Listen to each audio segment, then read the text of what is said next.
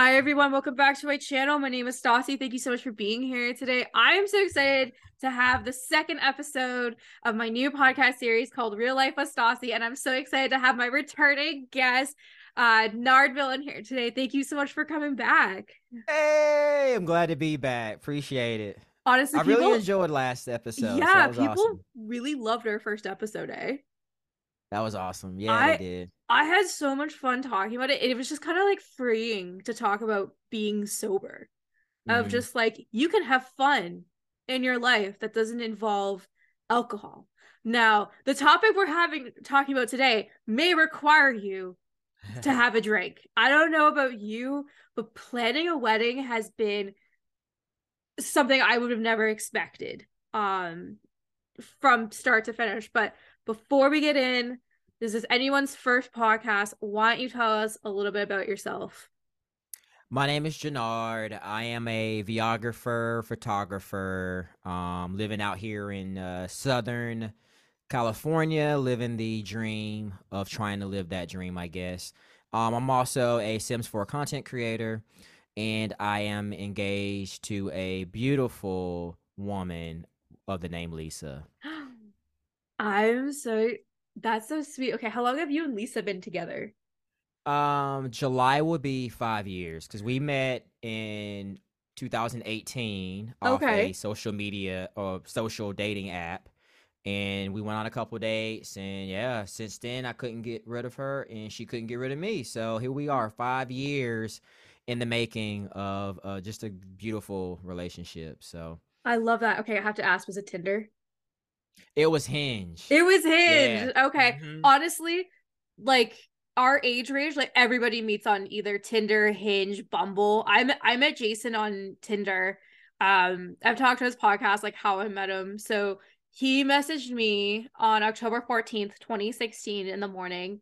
you Um knew the actual date too. because it was actually our first date.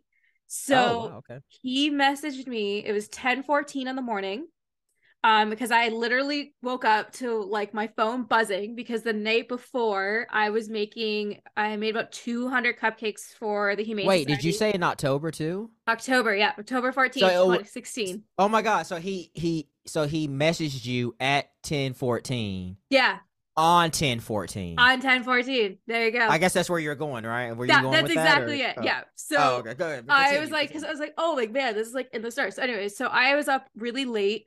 Um, I had to make. I was making cupcakes the night before, so a lot of people, you guys know, I was a I was a baker. Um, and this was one of my first really big jobs where it was myself. It was me doing it, and I made 200 cupcakes for the Humane Society. So I was up to like 4:30 in the morning, and I was just you know living my single life. And I get this text message at like 10:14. I was like, fuck is messaging me? Like everyone knows I'm dead. And I see it's Tinder. And I look and I I at this point I wasn't even gathering names of like real people. I was grabbing nicknames because like if, if I had to learn your real name, like you had to be something special. So my fiance's profile, he had um he was sitting in a field and then he had a mohawk because he was uh is soph. Uh for anybody in Canada, uh they would know that is like um it's like an off-campus university thing. It's just basically being like you're helping people uh in university and you like you're like part of a he was off campus. He was an off-campus soph. So he had purple hair and I was like, "Oh, it's purple hair mohawk guy." Um cuz he's he, on this profile, he's like, "I'm a t-shirt." So I was like, "Oh, this fucker's smart." Okay, cool. so after this like messaging and um we like after an hour uh, we were just talking like nonstop and he like he says like i love because in my profile i had i love batman um a culinary student i love john oliver i love sailor moon and i don't do one night stands like this is not like if that's what you're looking for like keep moving on and he says he's like oh i really like uh, batman john oliver is one of my favorite shows and uh, sailor moon has always been really special to me and I was like, within an hour of talking to him, I was like, I have to meet you tonight. I literally messaged him. I was like, I have to meet you. Like I, I, I Oh, like wow. I'm free. Aggressive with it. I'm- Nice. Yeah, I was like, I'm free tonight. Do you want to do anything? And then like an hour later, he messaged back. He's like, Yeah, for sure. Like let's let's go. So I um, my fun dating stories is Jen. So um, I had just gotten out of a really toxic seven year relationship um with my first ever boyfriend, and I didn't really know what dating was when I was 23 because I hadn't been single since I was 15. So I didn't really know what to do. So I used to just go to the same restaurant with all the same Tinder guys, and the servers knew who I was. They're like, I'd order the same thing, and it'd be a different guy every every couple days. And I said to, to Jason, I was like, oh, like why don't we just go to like Jack Astor's? And he's like, no, let's go to Molly Bloom's. Like I like I want to take you there. And I was like, okay, whatever. So I'm like, I'm getting ready, and I went to the bar. I had just finished an, an eight hour day, barely any makeup on, ripped jeans and an, uh, an Adidas shirt and a scarf.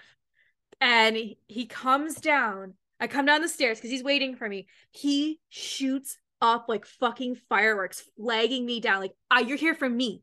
You're here for me. and I'm like, okay, nice. I love this. We ta- we chatted for an hour, and he like we were very similar. Like that was something I, I noticed right off the gate. Um, like we were twins, and I was a little nervous at first because I was scared that we were too much similar, that like we wouldn't get along. But we go on a first date, and he I go back to his place. And I brag of how much a nerd I am about like Rick and Morty. And he doesn't believe me because I'm so attractive. I can't like Rick and Morty. I was like, I'm gonna prove you wrong.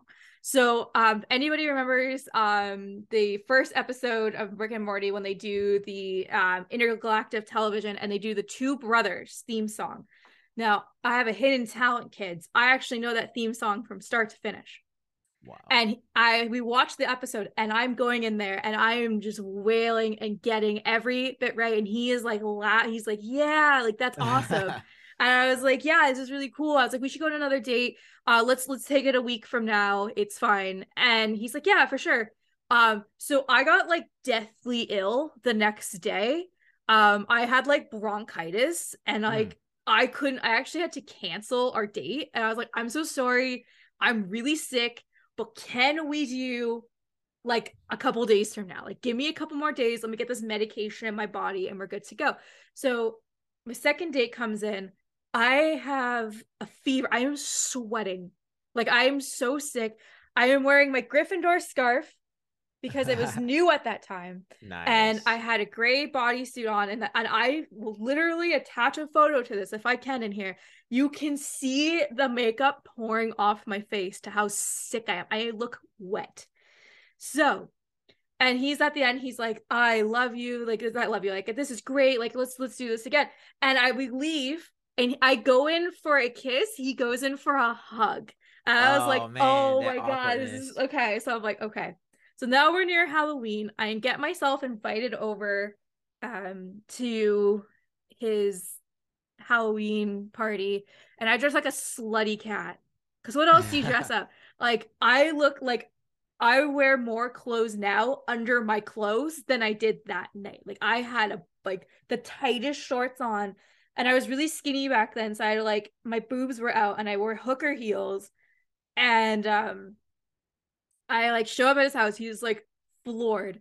So backstory for that. So at his Halloween party, I show up with my girlfriend Sierra, who's my maid of honor, Mhm. and she has her boyfriend at the time. He can't get an Uber. So we have to go and pick him up in our Uber, get back to my like Jason's house Yeah. party. And then I realized that he they want to go to the bar. I don't have ID because I was an idiot because I had I didn't there was no clothes, There's right? nowhere Like, to put. there's nowhere to put it. right? and I didn't think we were going so we had to Uber back to our house with my Sierra's boyfriend and Sierra. And I'm like, this kid thinks I'm ditching him. And so then we get to Western. I've never been to Western before. So I'm lost. I don't know where the fuck I'm going. And then I see a, a crew member, person from his crew hanging out because she was a dragon. And I was like, that's the dragon from the party. We got to follow the dragon.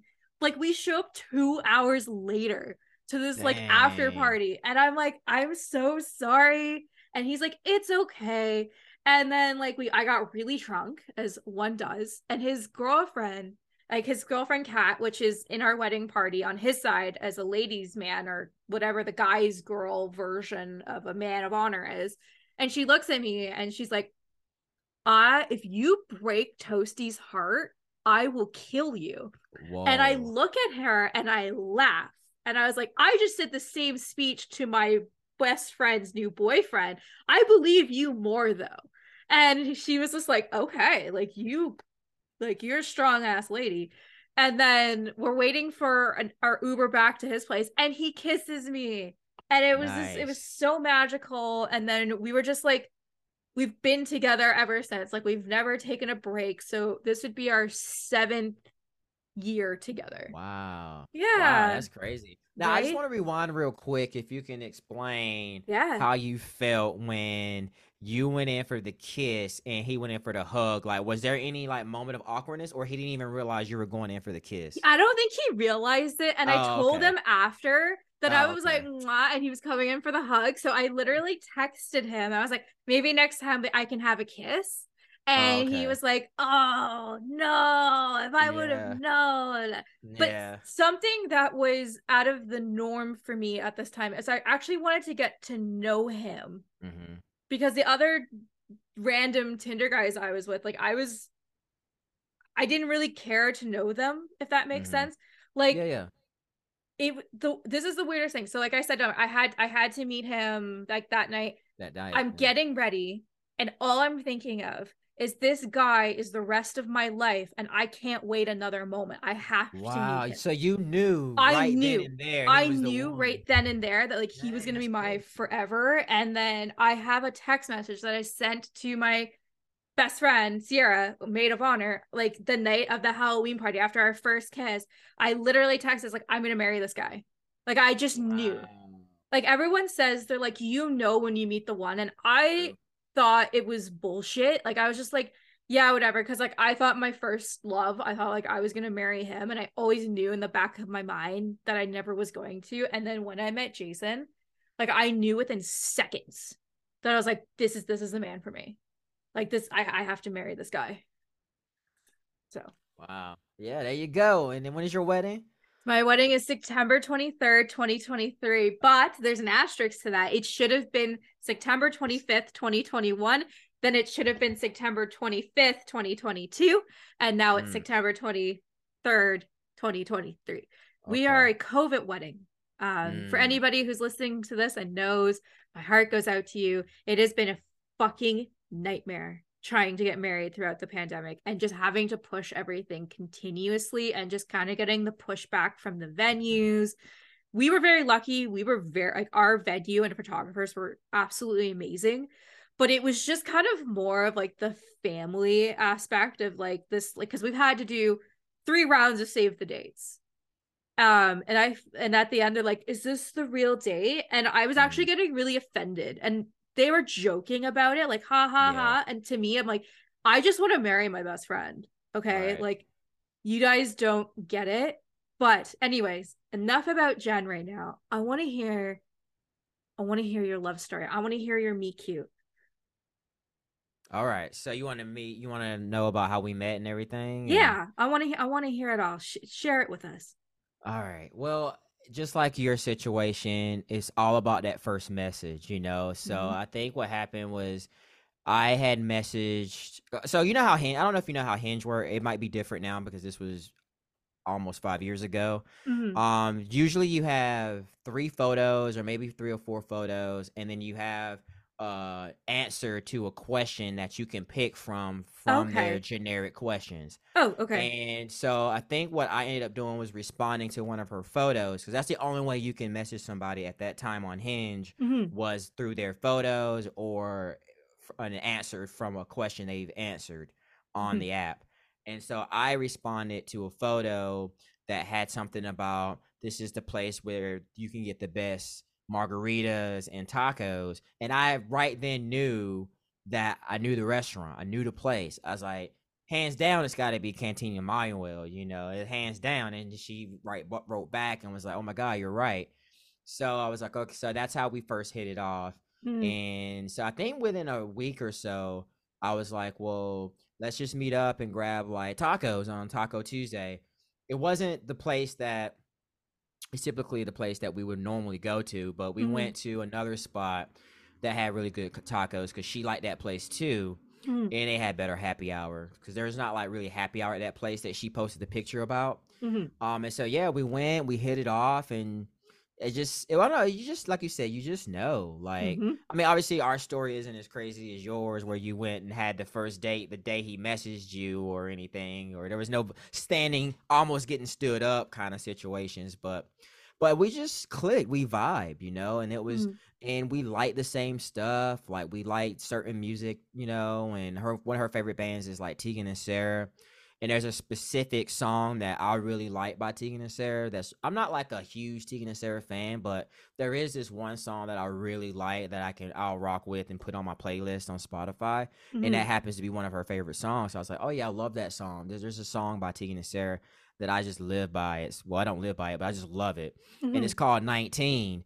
And she's like, oh my god, that's like she's like, oh my god, that's like one of my favorite songs. And I was like, oh, that's cool. Um, and so anyway, so we were vibing over like music, vibing over fu- over food, Mhm. and then uh I got a kiss that night too. I went ahead and kissed her. And then the next day or the same night, I was like, well, let's just link up and hang out again. Mhm. And so sure enough, the next day we went and grabbed food before she went out to see her family in LA. So so we went from back to back dates and I just knew there was something there. And I just and so from there we just kept, you know, seeing each other. And then before you know it, it's like two months in, you're kind of asking ourselves, like, I guess we've been dating this whole time. And so yeah, so ever since then we've been dating. Um, and then we moved in with each other, and then, um, you know, obviously she was waiting for that that question at some point to pop up. And so when I went home back in November of last year, I Mhm. was like, you know what? I think it's time. I think she. I, I'm all about surprises. I like surprising people. I like Mhm. to get that that shock and awe effect. You know, like so. When I was home, I was like, she she can't be expecting me to propose on a family trip. You know, going back home and having Thanksgiving with my family. So what I did was I thought maybe we'll spend the day in Raleigh Mhm. Raleigh, North Carolina, and I will have my family because I knew she was gonna say yeah. So I said, "Mom." So I was like, "Well, I'll have my family do like a surprise engagement party for us." So they'll be already at the house waiting for us to get back after I proposed. So you know, we did some stuff downtown Raleigh during the days just for pacing purposes, and then I took her to the park. There's like this really nice park, one of the oldest parks in all of North Carolina. And so Mhm. I took her there and we was going across this bridge and um, that's when I knew that's the spot I was gonna propose, get on one knee. yeah. And so as soon as she was walking with her back facing me, I got on one knee because I got quiet and got on one knee. She turned around and said, Oh my God, are you for real? And boom, that's how it happened. Then we drove from Raleigh to my hometown, and then that was another big bit of the surprise to see my family congratulating us for our engagement. Um, and so we decided to have our wedding slightly around the time I proposed, which was in Mhm. November. So, so yeah, well, our wedding set for November tenth. That's so exciting. Um, okay, so I have to ask, who said I love you first? Um, you know what? I think I slipped and said I love you first, only because we had this saying we would go like I really like you. You know, we'll go like I really like you a lot, kind of thing. And so I instead of me saying I really like you a lot, I actually slipped and said I love you. And then Oh. she was like, "Oh, I love you too," uh, cause she knew. I think she just knew like the way we say I really like you, or Yeah. you know, that's that's us kind of saying that we love each other. That's that's so cute. What about you? Who was the first to say I love you? It was me, and it was four days after da- starting to date each other, like officially date each other. Um, um, mm, mm. Uh, okay. So fun, awkward fact. So Jason asked me to be his girlfriend uh, the day after Donald Trump became president. We had just left a theater to see Doctor Strange, and we get it we get it on our phones that Donald Trump is now president, and he did not want to ask me to, to be his girlfriend the same day as that because that day was obviously be marked in infamy for the rest. So he waited to the next day. And then Jason used to travel a lot for work. And uh, he was actually leaving for two weeks after. So um, I was at home uh, going to visit my parents. Um, anybody who knows my parents in real life uh, knows that they like to drink. And I used to, at that point, really like to indulge because I was 23 years old and it was free alcohol. So I just drank a bottle of champagne at Forever on Bliss. And I message him. I'm like, I'm drunk. That's usually what's my indication. I'm drunk. I, I will let everybody know. The truth, the truth comes out when The truth drunk. comes out. And I, I was like, yeah, I love you. And I just texted it. And he read it and didn't say anything Uh oh. for a couple hours. And Okay. I was like, oh my God, like I've just, ru- I cried. I was like, I've Oh, just no. ruined this. I'm so sad. And And then he like had his.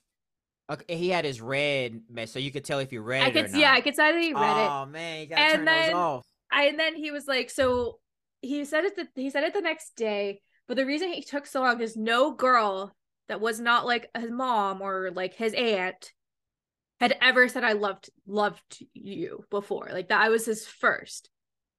And he didn't know how to respond. So the next day he texts me saying like I love you back. And I was just like, ah, Aw, it was very cute. And I under- I Yeah. understand where he was coming from that's because understandable. I throw I love you around pretty uh loosely. I think that's pretty I literally end most things like love you. Mhm. Um Yeah. but to to him that's a really important statement that he wanted to make sure that he was ready to say um I love you before he was really like going to say it and and he said it and I felt better after and I was just like oh my god I was like oh like literally 4 days after he asked me to be his girlfriend I was like love you and um yeah I'm gonna sit here and tell you when I accidentally texted him that I've never sobered up faster in my life I was I like what the it. fuck did I just do I believe it. I was like oh and my he had you sit for a minute for a He had me sitting- I cr- I literally was crying to Sierra, my best friend, also my Yeah. roommate at the time. She was on a date with her ex boyfriend, well, her then boyfriend, ex boyfriend now. And I like, I said, I love you. and I love you Back and she like canceled her date and like Oh, came man. home and we like watched, I want to say Avatar and ate fries and cried it out. And I was like, okay, it's fine. I think I ruined it. I think I ruined Yeah. it. Um, if anybody who knows me in real life, uh, they know me as I'm pretty intense. So it wasn't shocking to anybody that like I was like, I have to meet you tonight, and I was the first one to say I love you. Anyone who like knows me, I give it hundred and ten percent and everything that I do. Um, but I actually have a question for you. That's I Mhm. I have I have to ask this. Um, so you like you, talk, you talked about your relationship and you knew what was there like one moment that stood out to you that you're like I have I'm gonna marry her. Was there any like one moment? Um, honestly, there's been probably a lot. Uh, I can't remember or recall the first moment, but um, some of the moments for me that stood out was definitely during the pandemic. I think, like the start Okay. of the pandemic, knowing like this may or may not be the worst ex- ex- situation that we Mhm. might ever have to get through just as a couple Mm-hmm. but that just made me realize how much we support each other through what could potentially be one of the worst moments of our lives Mm-hmm. and just seeing how well we were able to be a team together Mm-hmm. made me realize more like this is definitely if we can get through this we can get through anything because i like I, i'm more of the support kind of like i like that that was one of the reasons that i felt like this was the one Okay. and just the fact that we just can just like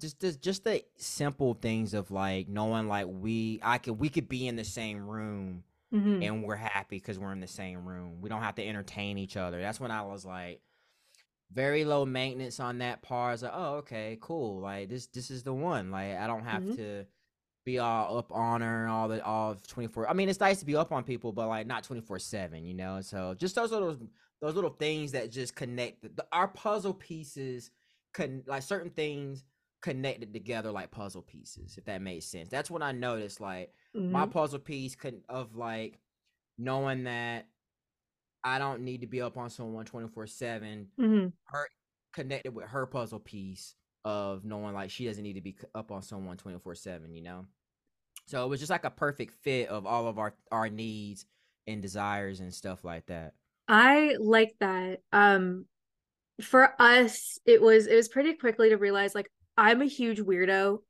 in real life. I mean, you guys have listened now to like potentially like a hundred and ten podcasts, and you Mhm. guys know I'm pretty. I kind of say whatever comes to my mind. Please know that that's actually pretty toned down for like real life. I will just say whatever flies into my mind. Not he has never once made me feel small in that aspect. He always like laughs of anything I Mhm. have to say because he's also a weirdo and we just embrace each other because in both of our previous relationships our partners have told us to like stop like you're being weird like you're like you're like why are you saying these things and it we actually just encourage each other to be like the two biggest weirdos um like I don't even there. know what weird even means anymore. You know, what is even defined as a weirdo? I feel like we're all weirdos in our own way. If if that I don't even know the terminology of what a weirdo is anymore. If you- anymore. if you spent an hour and a half with us in real life, you would be like, these two are weirdos, but they are meant for each other because we can literally just go like our banter is just on point.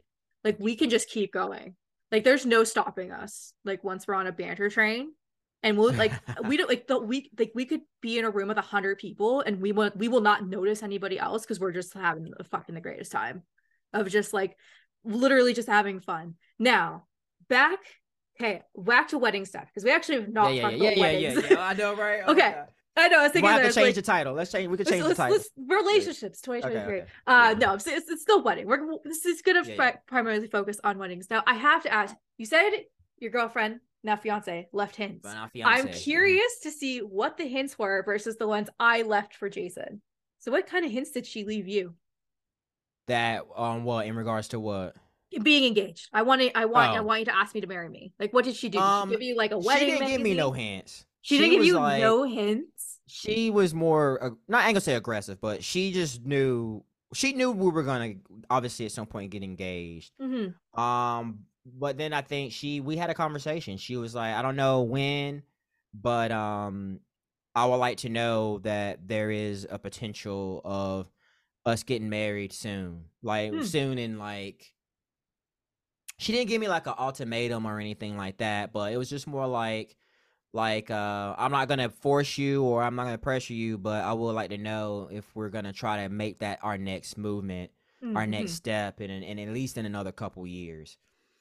Okay Um, and then I think I hinted at least within a year of before proposing um that I would like to know like what her current preferences are in regards to what kind of ring or whatever Yeah. she might like just in case just so that way even if I'm not planning it won't look too weird Mhm.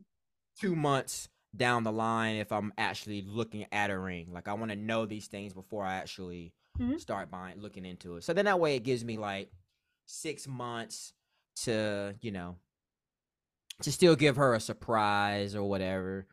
Maybe it'll die off a little bit because there was moments where she was like, "Man, I thought you were gonna propose," because we went all the way up to Julian. I'm like, "Nope."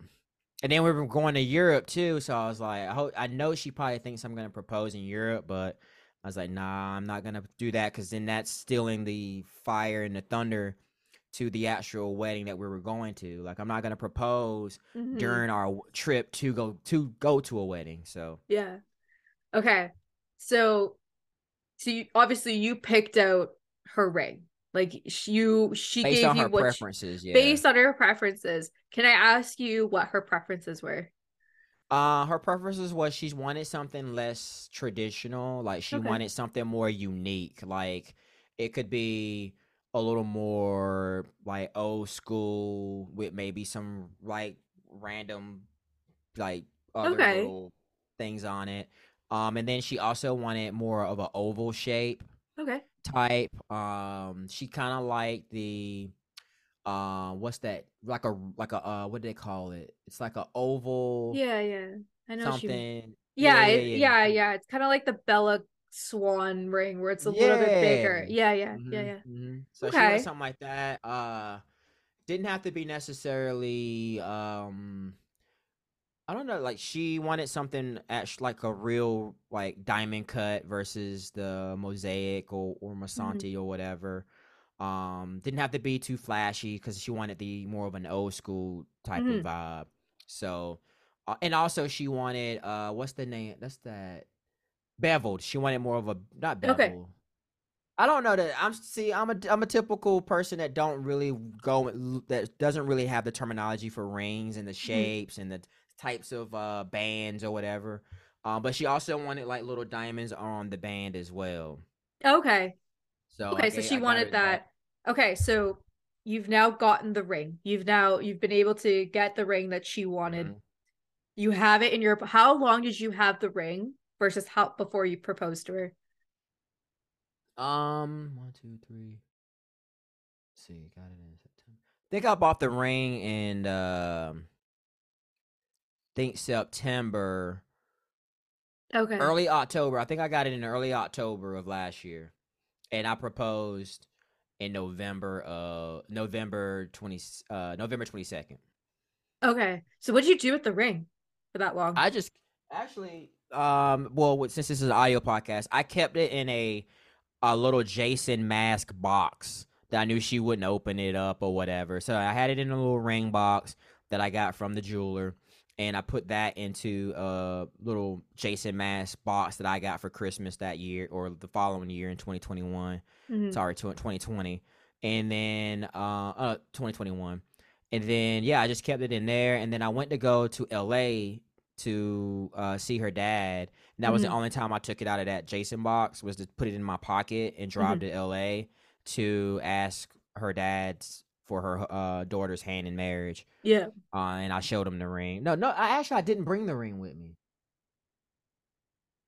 No, I didn't even bring the ring with me. That's right. Duh. I just showed him a picture of what I got. And then, yeah. Okay.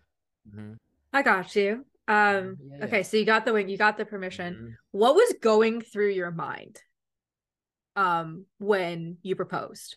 Did you have a, a big rehearsed speech or was it like, yo, do you want to do this? Um, I wanted to let the scenario take its course. Like I wanted to, well, however I'm feeling, whatever I feel like I need to say, Mhm. I'll say it then. And I wanted to, because I felt like it'd be a little bit more natural. Because if I try to plan something out, then I feel like I would. And plus, I figured she wouldn't be listening. Like she'd be a little overwhelmed. Like I don't think she remember what I said. Like I think I just kept it brief because I was already a little worried that.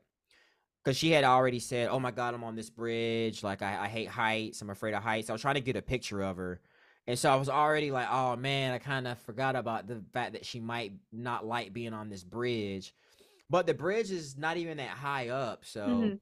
It's just a little small bridge that arched over a pond. Mhm. It was cute. I'm telling you, and it's and it was during the fall, so in North Carolina there's like a lot of trees, but when the leaves are starting to fall because it's you know autumn, Mhm. the leaves look orange and green and yellow. Oh, so it's fancy. hmm So so the backdrop was nice. Um. So yeah, that was what was going through my mind. Was like, she's probably a little anxious. I'm getting a little anxious because you know I'm about to get on my knee, and I'm like, who's who's around? I'm looking around like I don't want nobody to you know, because you know you want it to be private. You don't want you don't want an audience. So, um, and so when I got down on my knee, I was like, I just said what came out on the top of my head. It was just like, you know, I want to live my life. I can't see my life without you. I said something like that. Like I can't see my life without you. And you know, I just want to just to continue on and and make this and live this life with you. Mhm. And yeah, will you marry me? That's Yeah, so something simple like that. That's yeah, so you know? cute. And you were smart to do that because anybody who's about to propose to their significant other, listen up from the other side. The person getting the ring has no idea what you're saying. They'll See? never remember what they're saying. Like, I literally, the world stopped. I couldn't Mhm. hear anything. Like, I was in shock. I didn't know what to, I didn't know what to do. I was just like, oh, So how did you? Pro- all right. So how did he propose? Oh and what was going through your head? And Okay. did you cry? I have to set the stage dramatically. This proposal was something. Okay. So uh we went so Chicago is one of my favorite cities uh, in the whole world. I've been a lot of places, but Chicago's a place I've always felt home at. So for my 26th birthday, usually for my birthdays every year, we travel somewhere. So my, for my 26th birthday, I have all of my girlfriends and in Chicago with Jason and a little, a little further backstory. So this is 2019. So he got the ring uh like August 9th. He proposed to me August 16th. The same week that we bought our car. So he hmm. had an engagement ring in his pocket the day we bought our car together. Y'all bought a car together. Yeah, so it's his car, okay. but like it's oh, our okay. it's our it's our it's a, it's a, it's our car. He it's it's in his name. He paid for the car, but like I now pay for like the pay like the payments and the insurance and all that great stuff. Got so it. he he does it. So I didn't know this at the time. So the engagement ring is sitting in his pocket as we're literally shopping for cars. So set the stage. We're in Chicago. And now I know. So before we go, he's acting weird. Like really weird, like very secretive. Like I was like, "Oh, that- like baby, can I help you pack?" He slams the door in my face and he's like, "I know, you're good." And I'm like, "Okay." So he was being weird. He was okay. being weird. Okay. So, okay. anyway, so now we have our car and we are driving to see my parents and I want to stop and see them really quickly because it was also like I was gonna miss my birthday and I wanted to like, yo, here's my birthday. Get me those cards. Need that birthday cash. Um, love my parents, but like birthday cash. So I go downstairs and I have to grab something. And I come up to the end of this conversation of my dad. I can hear my dad saying from the top of the stairs, I can't help you pay for it. That's the only thing I could hear. And I was like, what the fuck oh. is that? The oh. fuck are they? And I and they're like, hi, hi, Jenny. Hi. Oh. And wow. I'm like, hi, everyone. Let's go because we need to drive to Detroit so we can get on a 16 hour train to Chicago. So my fiance Jason's plan was to propose to me at the Bean. Okay, so I didn't know that. So I was like, I told him, like, I'm setting the stage for you. It's my 26th birthday. All of my best girlfriends are here. Like, this is like the time. Mm. So uh, you kind of already was I, trying to set it up. I was kind him. of. I also also backstory. I picked my ring. I okay. picked. I picked the exact one I wanted, mm. and I mm. sent it to him. And, and, were you? Did you also hint, or were you like, "This is oh, what the ring I want"? This, this is the ring I want. to propose. Oh no, this okay. there was no hints. This was you okay. are going to propose to me. This is oh, the ring you're going to do. Again, we're talking someone who said I love you after four days yeah, yeah, of yeah. dating. This is not out of the norm for me. I wanted to pick my ring, and this is I'm gonna we'll come back to the story, but like I wanted to pick it because this is a ring that I'm gonna wear for the rest of my life, and I sure. wanted to like it. I wanted to, I wanted to like it. Not Fair that enough, I don't think yeah. he would not pick something I wouldn't like, but it was something that was important to me that I got to look down and see this is exactly what I wanted. Because I have heard women look at the rings that their fiancés give them, and it's not mm-hmm. what they wanted and I mm-hmm. and they don't have the balls to say something. I have the balls to pick out my ring. I picked it out on Etsy. It is a princess cut, and I was like, "Here's the here's the link. Buy it." And he's like, "Okay." Nice. Yep. I again, I have no shame in the game because I I my wedding band, I've picked it out. It is the most basic wedding band you could possibly imagine. There's no stones on it. There's nothing. It's a like very small band, and on the mm-hmm. inside, mine will say moon and his will say mask. So we're always Sailor Moon and Tuxedo Mask together, no matter where nice. we are. Anyways, so back to the story. So we're in Chicago, and the Friday night, um, we are going to the river cruise. I have everybody dressed up. I am I am prepared to get proposed. So at this trip, my girlfriends are staying in one room. I have another girlfriend and her now husband in one room, and I was with Jason. So I would always leave 15 minutes before the um wherever we were doing so I could like hang out with the girls. So if he had to put the ring in his pocket, he could. Okay, so the river cruise comes and goes, and I'm not proposed to, and my Uh-oh. heart shattered. I was like, this is perfect. We're all dressed up. We're all here. Yeah. Okay. So more backstory to this engagement. So the like the woman before I talked about the dragon from the from the Halloween party. So that used to be my friend Sophia. And used to is a very casual term. We were we were good friends. Uh we our friendship didn't make it throughout the pandemic. Mm. Um, I would say her friend, our friendship completely changed on this trip because she tried making my birthday trip about her, and my ride or dies were there, and they were like, "No, mm. this is Jenny's birthday trip." Yeah. So she was trying to take over everything. We had this trip planned for months. She didn't want to do anything about it, and I was like, so she was pissing off all of my girlfriends. My ride or dies my Sierra, Rachel, and Tristan, my ride or die bitches. Like I will, I will take a bullet for all three of these ladies. Mm.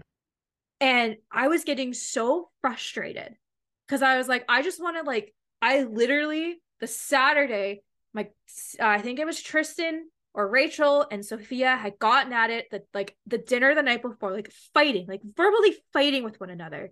And I hey. cried to my fiance. I was like, I just want to go home okay, like I thought I was gonna get proposed to. I'm not gonna get proposed to. I'm just over this trip.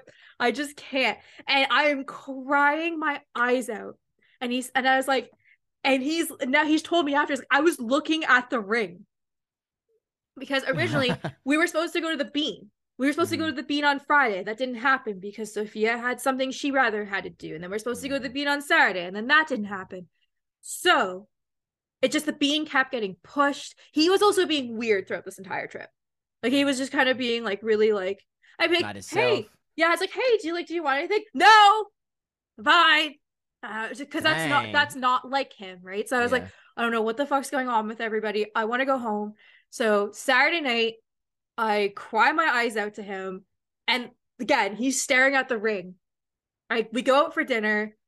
We go back to the hotel room. We get fucking plastered and watch HGTV. I'm like, okay, we're gonna turn this trip around. So Sunday, we go shopping and we're gonna go to the Bean. And but we're first we're gonna go out for breakfast. So we go out for breakfast at Cheesecake Factory, and I'm like rubbing my my leg, uh, my hand on his leg, and I'm gonna be like, baby, I don't know what's going on with you, but like we're gonna get through this, okay? Mm-hmm. He swipes my hand away because I'm fucking touching the ring box, but oh, I wow, I don't realize yeah. it. I'm just trying to be nice because yeah. If anybody who knows Jason, he sticks everything in his pockets. So he always mm. has bulging out pockets. So again, I was just like, and he's just like, no. So I'm like, okay, I'm gonna go shopping. So I had like mm. the best shopping day. Also, this is August. So this is three days, four days after my 26th birthday. It's like I know it's Fahrenheit for you, but for rest of the yeah, world, it's like it's Celsius. Hot. It was like a hundred, yeah. like yeah. like I like 110 Fahrenheit that day, which is like yeah, it's hot. Fucking 40 Celsius or something mm-hmm. like that. So we finally get to the bean. I am sweating. Like I have fake hair extensions in. They're falling out because I'm like my hair is so wet. And my girlfriends are taking a picture at the bean and I have all my stuff. And he's like, "Hey, I think it's me and J- Jenny's time to take a photo." And they're like everybody take your stuff. And he goes rachel take my phone. Take i want you to take photos of this. And at that first second i knew i knew within a second what he was doing. And the first thing i thought i was like i can't believe i'm wearing this outfit. That was the first thought because i am like in my fat girl dress.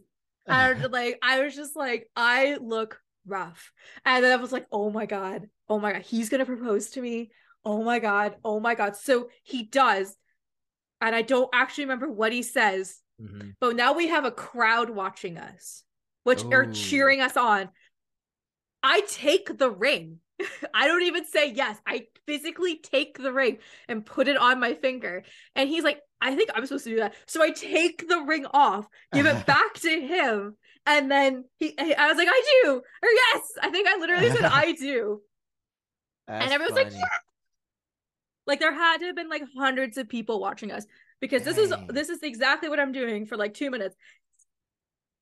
Yeah. Like that. Like I literally could be getting murdered or anything. So we get we get engaged. I tell everybody, everyone's really excited. I go back. We go do some really nice photos in Chicago. And like, cause I brought a white, like, this is how much of a basic restaurant. I brought a white dress with me, prepared Wow, to get- knew. to do those photos. I lost like 10 pounds before because I was like, I'm gonna look hot for my engagement photos in Chicago. And we did.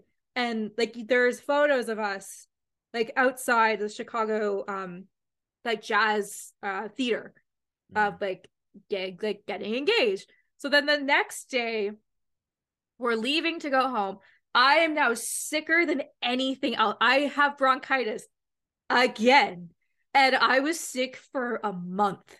I was so sick after. I couldn't even like enjoy being newly engaged because I was so Man, sick. Sucks. I know. But anyways, long story short, I had like the most intense engagement weekend of like my friends are fighting with one another, my fiance was being off. Also, my stepmom messages me on the Sunday because she thinks I'm coming home on the Sunday. So now I know Jason was asking my dad for permission when I Mhm. when I got sent downstairs to fucking grab anything. I don't even know what I had to grab. So she thought I was leaving Sunday. So he she were like, "Hey, like like are you heading home?" And I was like, "No, like I'm here till Monday." And Jason's like, "Who are you texting?" I was like, "Oh, my son." I was like, "What's he what is she saying?" Is she saying something? I was, I was like, "Oh, well, she's asking if I'm coming home or not." And she's like, like there were so many chances to ruin it. Also, he didn't tell anybody. He told nobody. So if he would have if he would have told any of my girlfriends, they would have told me and given me a heads Oh, up. So I'd like to say I'm a person that's never caught off guard. He actually caught me off guard because I was expecting something and it didn't happen. So we always joke that like he's like I could have like you, you, you just had to wait like that extra day and you would have Yeah. been fine. Um, So But- he couldn't even be himself though throughout the trip. So Yeah. something was off. yeah, And, but you didn't realize he was off because he was gonna propose. But you thought that your proposal was gonna happen that weekend. So yeah. did you think that he was off because he was maybe nervous, or did that just completely went out the window because you just I I think it was happening? I thought at first, I thought that like he's gonna propose like on the boat with everybody. I thought like that's gonna be the moment because like we were dressed to the nines hmm and that didn't happen. And I'm like, okay, now I've set this expectation because I'm a big person of setting expectations. So I've now expected this. I'm not gonna get this. I'm going to be disappointed. We've just like he just bought a car, like Mhm, yeah, five days prior. Like, why would I think? And I even said that to him. I'm like, I understand if you can't. Like, I know you just bought a car. Like, maybe like if we see the Arkells, because like seeing the Mhm. Arkells is something that we like to do. I was like, maybe if you do it like that or something like, like we'll Mhm. find like find a we'll find a moment when it's ready. But he was just so nervous the entire time because he would be like, I'm gonna wake up and I'm gonna propose to the woman of my dreams. Just kidding. I'm gonna do that tomorrow. Like Yeah. every day he would wake up and thinking like today's the day. I'm gonna make Jenny so happy. Just kidding. It's gonna be tomorrow. And then he knew I was on edge because everybody was fighting with one yeah, another. That's crazy. Yeah. Yeah. So and he didn't want to. He just didn't want to have that. Like he wanted to be. He wanted the perfect moment. And if he wanted the perfect and- moment. And I at the end, I would say he had the perfect moment. I Mhm. it was like it was so surreal. I had such a blast. But now, okay, now we're both engaged. We know Yeah, our we're both stories. We know- we know our stories. When did the wedding planning start for you? Okay, so because we, I proposed on Thanksgiving holiday Mhm. here in the states. Um, the holiday for Thanksgiving is obviously in Thanksgiving, uh, November. Mhm. I think it's uh, month. It's in October for y'all, us. Right? Okay. Yeah. Um, and so we didn't start planning until I'll say like January because we wanted to just go ahead and get through the holidays. Just because it'll be really hard to try to push through the holidays and try to plan. So we we thought about let's just figure out when we want to get married. Do we want to get Mhm. married in 2023 or do we want to push it and try to wait till 2024 since Mm-hmm. I did propose towards the end of 2022. Yeah. So in January, towards the end of January, we're like, okay, let's start thinking about what's a good date for our Mhm. um for our wedding, and then we'll base. But where do we want to get married at? So we wanted to Mhm. base our date on the venue's availability. So we wanted to Mhm. prioritize the venue, and then we'll figure out the date. As long as it's towards the end of 2023 or sometime early 2024. Yeah. Um, and so our wedding planning started right around the end of January is when we was like, all right, let's start let's start booking some venues. So I think we booked some venues in February. Um, and so that's when it's all started. So we're still, you know, it's it's Mhm. you know, mid May.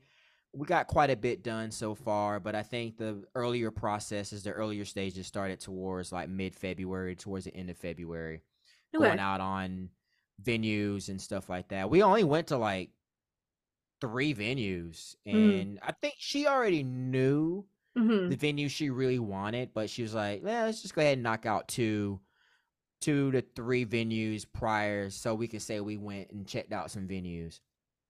So she was really happy about that third venue we went to go see, which was the Castle. We went to some like old school Castle um venue, and she like really loved it, and Mhm. and so we went with that one. I like then- that. hmm What about Um, you? Like, how soon did it start when you? Because you got proposed to in August, right? So I got proposed to in August of 2019. Um, we had our venue by October 2019. Actually, I'm lying to you, September of 2019, like a month Okay. later. Um, I'm gonna ask you a question. Oh, how much is your budget? Uh, we wanted something to be definitely under, especially here in the states. Like, if we can get away with getting something under twenty k, hmm uh, we thought that would be reasonable. I wanted to do something like super DIY, um, something like under ten thousand, but there's no way. Mm-hmm. There's no hell way. You can get something that cheap unless you really do like a crazy DIY, and Mhm. that's like you're a friend, uh, maybe loaned out their backyard and Yeah. you got all your reception stuff covered that way or whatever. But we were hoping for an affordable, reasonable wedding under like a hundred people. Um, just because the more people you have at your wedding, the more expensive it's gonna cost because you Mhm. gotta work. You gotta think about per head. I mean, Mhm. and I didn't even know any of this because I thought like when people say, "Oh my god, wedding's expensive," now I know why. It's all about like the Mhm. the activities. Like if you're gonna have a bar, that's per head. If you're Yep. gonna have a buffet, that's per head. Officiant cost, you know. Um, Mhm.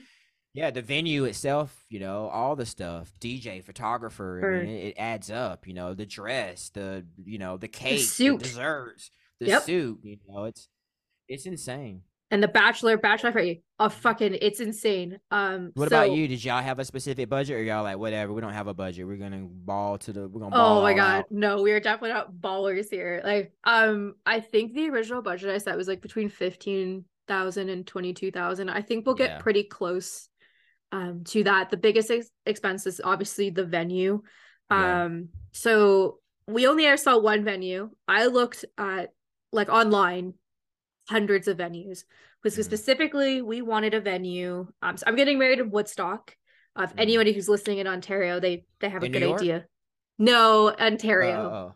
Yeah, Oh, so what yeah. Woodstock. So that's between where I live and where my parents live, it's about halfway and it's about 2 hours away from where uh Jason's family lives.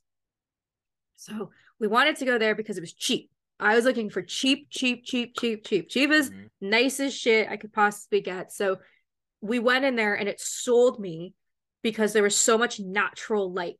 That was a huge thing for me because I hate going to fucking banquet halls. Sorry, as guys, as I'm, I, as you're like, is Stassi okay? Stassi's sick. So just hold on for a sec. Stassi's got a sore throat. So, anyways, um, I picked a, I picked a venue. Um, originally we had an open bar that's now changed. We're doing a toonie bar, uh, for obvious reasons. Specifically, it saved us about eight grand. And Wow. Yeah. Yep. Um, and honestly, we've been to a lot of open bar weddings and everyone gets really intoxicated, and that's something that like we don't want. And a toonie is like nothing. It's two dollars. It's literally toonie. Um, yeah. but like I had the venue like picked out. We went, I saw it, we felt we both fell in love with it. And because like we were hemming and hawing about like other venues, but they just they weren't kind of what we wanted. Cause like our theme is like if Disney princesses just threw up everywhere. Like it's very fairy tale, very everything. That's cool. Um, the flowers are fake. I bought them at Michael's. I used to be a craft manager there, so I literally We've had our flowers for four years sitting in our basement. All of our what we bought all of our wedding decor from Facebook Marketplace. It's all sitting downstairs. Nice. Because we're gonna turn around and That's sell a it. good after. idea. Um, that's a good idea. I'm uh, I'm gonna talk to Lisa about checking in on face Facebook Marketplace. Might be a good idea.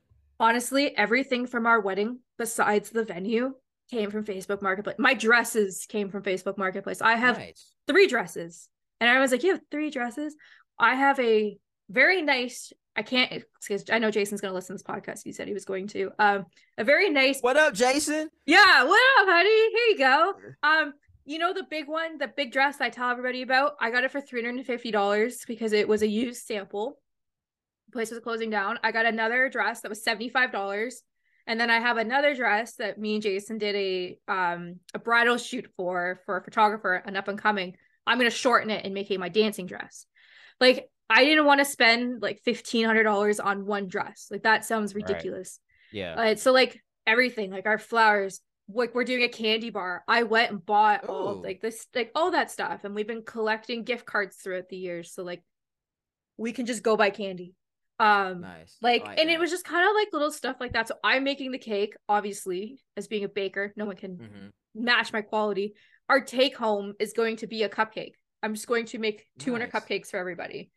So like it was just kind of like trying to like figure out the cost and it, I would say that was probably one of the biggest things that saved us throughout the pandemic because we didn't have a a flower vendor. We didn't have a decoration vendor. Like Mhm. it Yeah. was everything that we had already owned. So I would just recommend cool. everybody go on Facebook. I mean, this is the only time I'm going to plug Facebook on this podcast because Facebook is awful. Um, go on to your whatever city wedding groups because every city has one, and go on there because like that's how I found my makeup artist, my hair, my DJ, like literally everything. Asking people, you can even go in and ask of. I'm getting married at X, Y, and Z venue. What was your experience? And people will actually answer it Mhm. being like, I got married here and this is what I like. But it was a lot, I would say. I think I have to ask you, like, are you religious? Um, I I come from a religious background, so yeah. Okay. So having But she's not, so we're we're not gonna go super religious at all with our wedding when it comes to the officiant and stuff like that. okay. So I'm not very religious. If anyone knows anything about me, I don't partake in any religion really. My fiance is Macedonian Macedonian Orthodox. So we were not getting married at his family church. So that was a huge like Mm. And then like my parents not getting married in a church when they found that out. because if you're in Ontario, you get married at three places. A country club, which was where I'm getting married, a farm, or a barn. Those are your Mm. three places you get married in Ontario. Mm. So because I wasn't getting married at a church, it was like, oh, oh my God. You've offended everybody. Now I have to ask you this. But it's your wedding though, so it doesn't matter. Oh, at the end but here, but haven't but haven't you realized while planning a wedding that everybody has their own thoughts on how your wedding is Yep. supposed to be, and if it's and not have- how they want, then like you're fuck Yep. you for even suggesting it. I have to ask, what was your craziest story so far of you're planning your wedding, it goes against something that someone doesn't want, and they've just caused the biggest stink. Um, I don't think there has been any issue yet. Um, there has been suggestions um in regards to um some some different types of like ceremonial traditions that we should do like Mhm. put like if someone's passed away maybe leave out like a special Yeah. Table or chair or something in their memory. Um, and I think Lisa took that as them wanting us to do that versus a suggestion. So I had a remind her, like, A, it's you're reading it from a text message.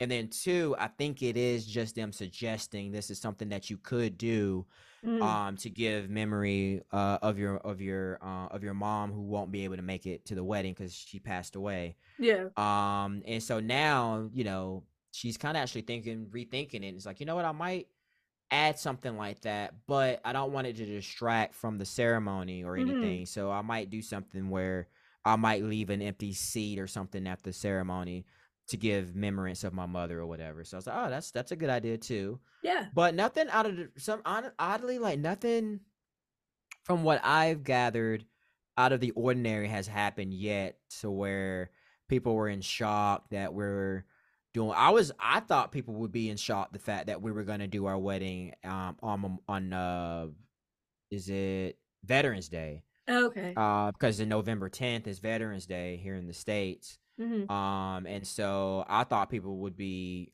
a little bit iffy about wanting to go to a wedding on a holiday, but we we got no backlash on that.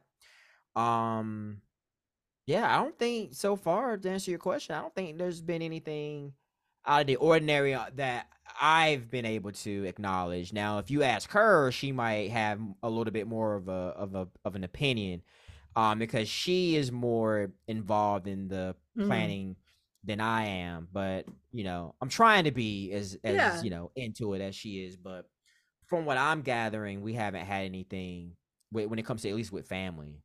Um, so Oh my god. I've heard everything. I've heard Oh everything from under the sun. Um apparently because we're not getting married in a religious setting, Mhm. um I'm going to go to hell. I mean, I was going there anyways. So, um throughout the pandemic, um it was very stressful because like we had planned to get married last year with 30 people. That Mhm. means 15 on each side. Telling people that they couldn't come, that was Yeah. really fucking hard. We haven't made really it that far yet. it yeah, Yeah. like it was it was really difficult because there were certain people on both sides that like made arguments and I was like like you don't get a plus one when it's like 15 people like you kind of just get to show up. Um we I had a lot of arguments with my dad and my stepmom um flat out because I don't want country music played at the wedding and I Mhm, don't want like the chicken dance. That's something that like I can't stand. Mhm. and they're like you can't be that controlling and i'm like that's the beauty of capitalism my friends. I'm paying for it so i can Yeah. decide Yeah. what i want because our wedding is being 100% paid for by me and jason. There's no like parents paying half or a quarter or anything. Like it's it's all us. So like this past weekend like for mother's day weekend so my niece um she's like a, she's a bridesmaid in my wedding. She's eight she'll be 18 next year so she's 17 uh she has a new boyfriend. And i set a rule that if you're bringing a significant other they have to have been with the significant other for at least over a year Mhm.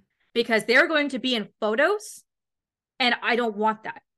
Like I want like this needs to be so I like I so I basically said I'm like no. Like Mhm. he can't I I I said I'm like if she wants it I have to meet him. Mm-hmm. And they were like why? And I'm like I'm paying $110 for this person to eat. I Mhm. get to Yeah. I have a I have a final say who comes. You can't be that controlling. And I'm like absolutely I can. You That was yeah. super important to us that we wanted to make sure that we knew everybody at the wedding. Yeah. Like, oh, we- I'm paying Yeah. fucking money. For this- sucks. for I'm this you. guy to be Mhm. here. And like, And you don't the- even know him, and he's I don't even know him. not- eat on your hand. Yeah. Yeah, no. I'm gonna meet him. I'm a cheap bitch, and Mhm. it was a huge fight. Like it Mhm. was fucking brutal, and everyone ganged up on me. Like I was fucking insane because I didn't let them have their way. No part of this wedding have they has they gone their way. Yeah. So they're Good. so uninterested. It's incredible. That makes it easier for you to narrow narrow down your 15, 30 people too, you know? Well, yeah. Well, now I mean, now we can have the hundred people and everything's fine. But but like before, like I couldn't do that.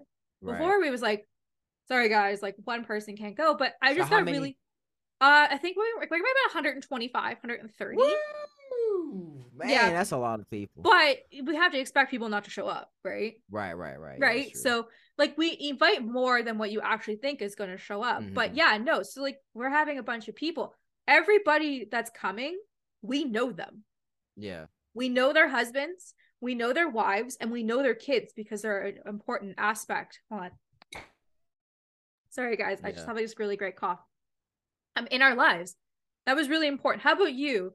Is it kind of like you know everybody that's going, or is it like everybody can get a plus one? Um, we're everybody gets a plus. Well, not everybody gets a plus one. Like the people that we invite, if we know they're single, then they don't get a plus one. Yeah. But for the most part, if they have a boyfriend or a girlfriend or just a significant other and we know them, then sure, Mhm. um, they they can come as well.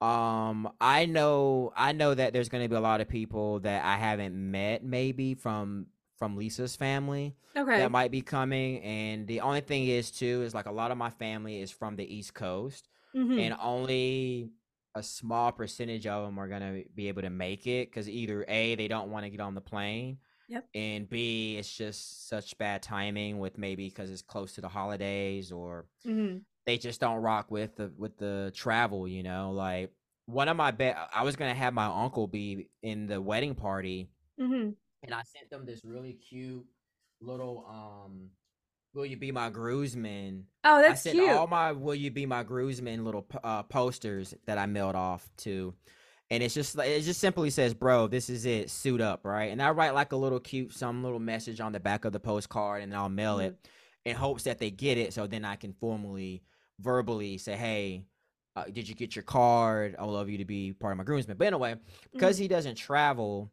um he was like yeah i don't do the travel thing but you know thanks for you know and i Mhm. don't i mean i'm not my feelings aren't hurt you know it's just that you know i kind of grew up with him he was kind of like a big brother to me so i was like you know what i can at least ask him to be part of the you know the wedding but Yeah. um but yeah so i just know like a lot of my family aren't- probably going to make it so a lot of my plus ones are just like friends i grew up with eh, Mm-hmm. or just people that i met here in san diego and a lot of Oh. people I didn't invite. But the good thing about that is we're gonna try to have like a like a, a big engagement party where we invite like all of our friends to like one of our favorite little bars or something and Mhm. do it from there. Something like that.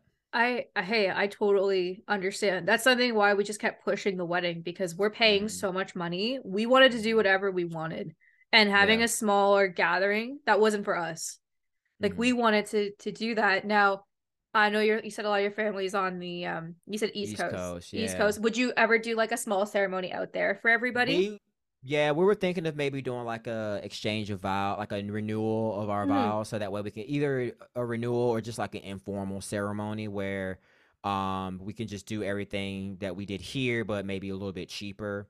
yeah. um and then just like kind of coordinate something back east so that way all my friends on the east coast and all my family can kind of kind of celebrate it um but i'm just gonna fill out how many people actually commit to wanting to come travel here Mhm. and and see you know and just see how our budget and finances are if it makes sense to go home and and do it again i Mhm. know i can get a bigger number of people interested in in going to the ceremony if it's more convenient for them Yeah. so but you know I got I got you. It, it's it's hard when it comes to stuff like that. Like a lot Mhm. of my families is also in the Canadian East Coast. yeah and they're not coming um and a lot of like jason's like cousins and stuff like they're not coming. Mm.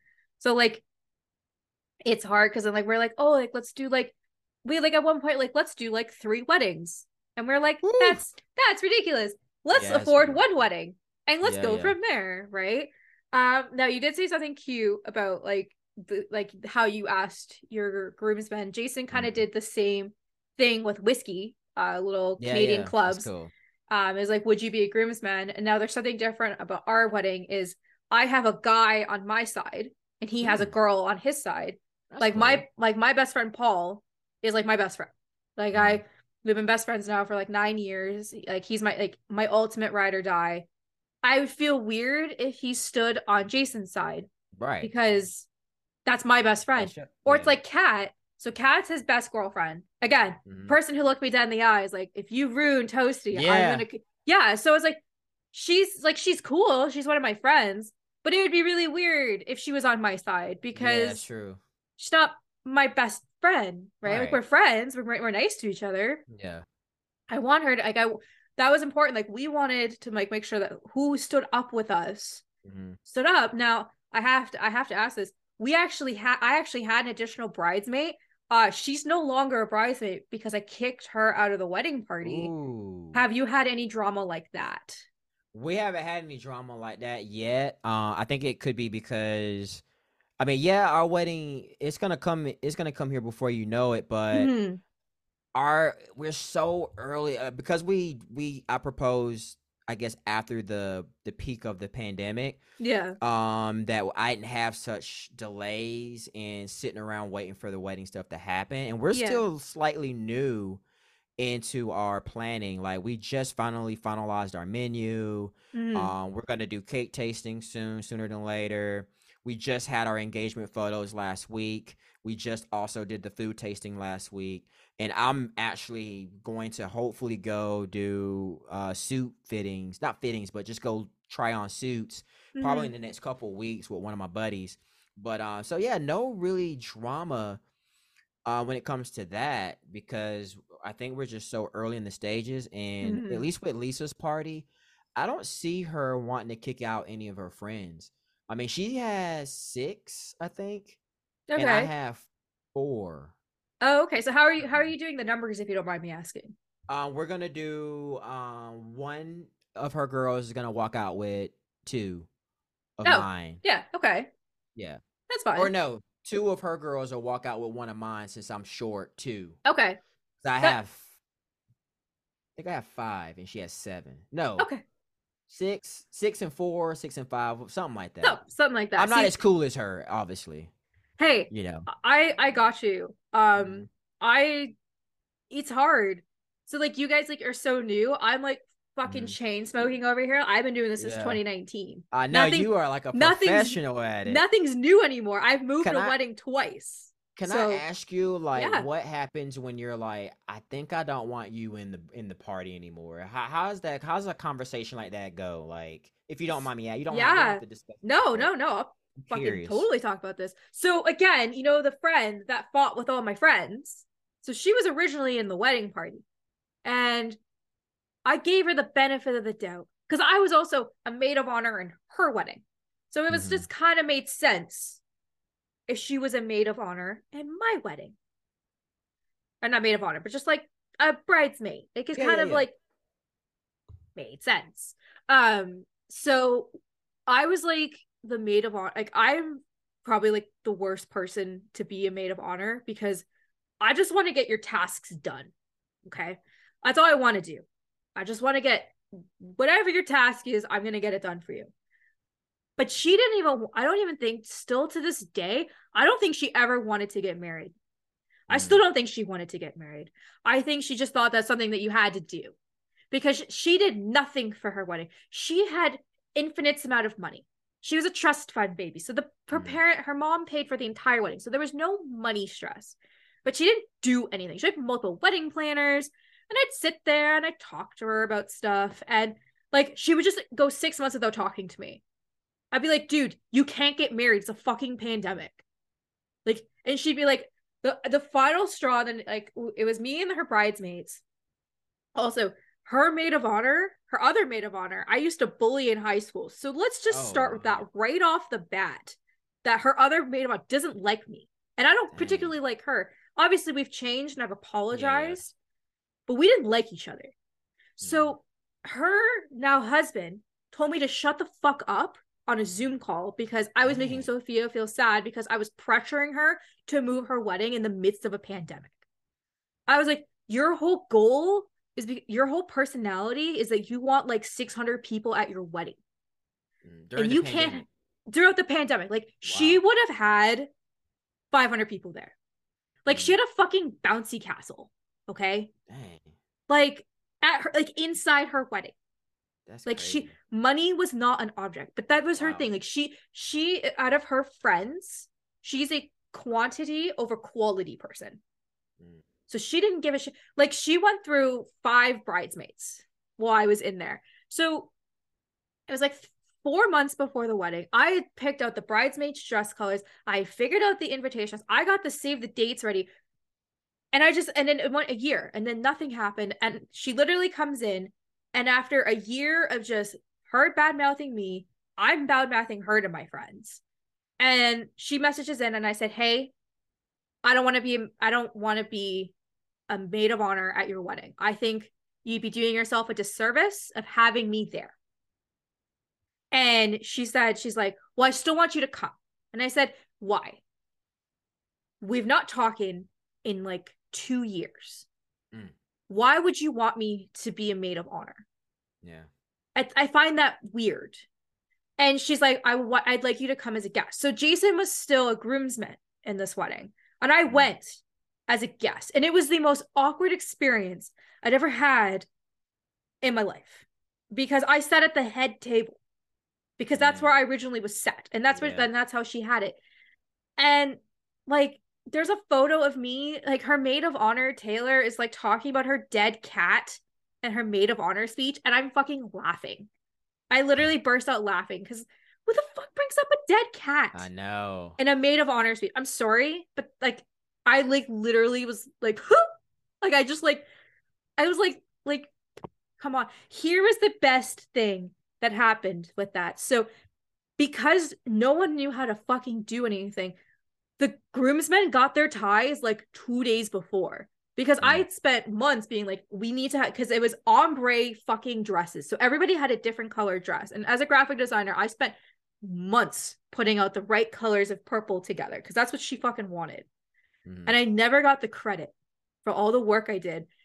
This again, the bridesmaid dresses that I picked out for them, the exact color, the fucking down to the every tacky shit she did. It was my hands had involvement in it. And she didn't even have the balls to thank me at the speech. Even though she's like, hey, you know, like we weren't friends, but like I want to thank Jenny. She really put this in. No, Yeah. no. She finds a random person that helped her hold her dress train. She's like, I want to thank, she's an honorary bridesmaid. And I was like, you know what? Y'all can fuck off. But here's the best, the best thing. She did not update her guest list from 2020. She didn't do it. Mm. It was the same guest list, it was the same everything. Dang. Okay, so people separated throughout the pandemic, obviously sad. So Mhm. Kat was invited to the wedding with her ex-husband as her plus one. Paul, Sierra, Rachel, Tristan were all invited. My best friends, who had not talked to her since 2019. Dang. That's fucking tacky. Yeah. So I was just basically like, I think we should cut ways. Let's let's part the Red Sea. And I wish her nothing but happiness. But they are the couple, and everybody has this couple in their life. They fucking fight everywhere they go. hmm I like told her, I'm like, is this something? Are you sure? Like, you're not doing this out of convenience because y- y'all been fucking together for 10 years. Like, is there's love here, right? Because like he would belittle her in front of everybody. And I'd have to fucking sit there and watch it. And it was just so awkward. And then again, I just felt so free after we just parted ways. parted ways. I don't blame you. right Yeah. like like the whole like another side tangent is so we went like a, like a year almost two years without talking but her her now husband messages me on facebook messenger the day of my friendsgiving which anybody who knows me like that's my christmas i mm-hmm. host a friendsgiving every year uh this would be the seventh year eight sorry eighth year of me doing it and she he messages me that day basically saying like sophia had a mental breakdown and he thinks I should step in because I was such a good influence on her life that she's she needs a positive female influence. My response was is are you sure you want me? The person that has again has stated on many of these podcasts, you don't come to me when you're in a fucking fucking hard place. You come to me when you want a solution. I'm your Mhm. solution person. You got a problem, I'm going to fix it for you. Don't come and cry on my shoulder. You're not going to get the reaction you want. Mm. That's my fiance who's been friends with her for 12 years. Go reach out to him. Why am I getting reached out to? We've only known each other for a couple years.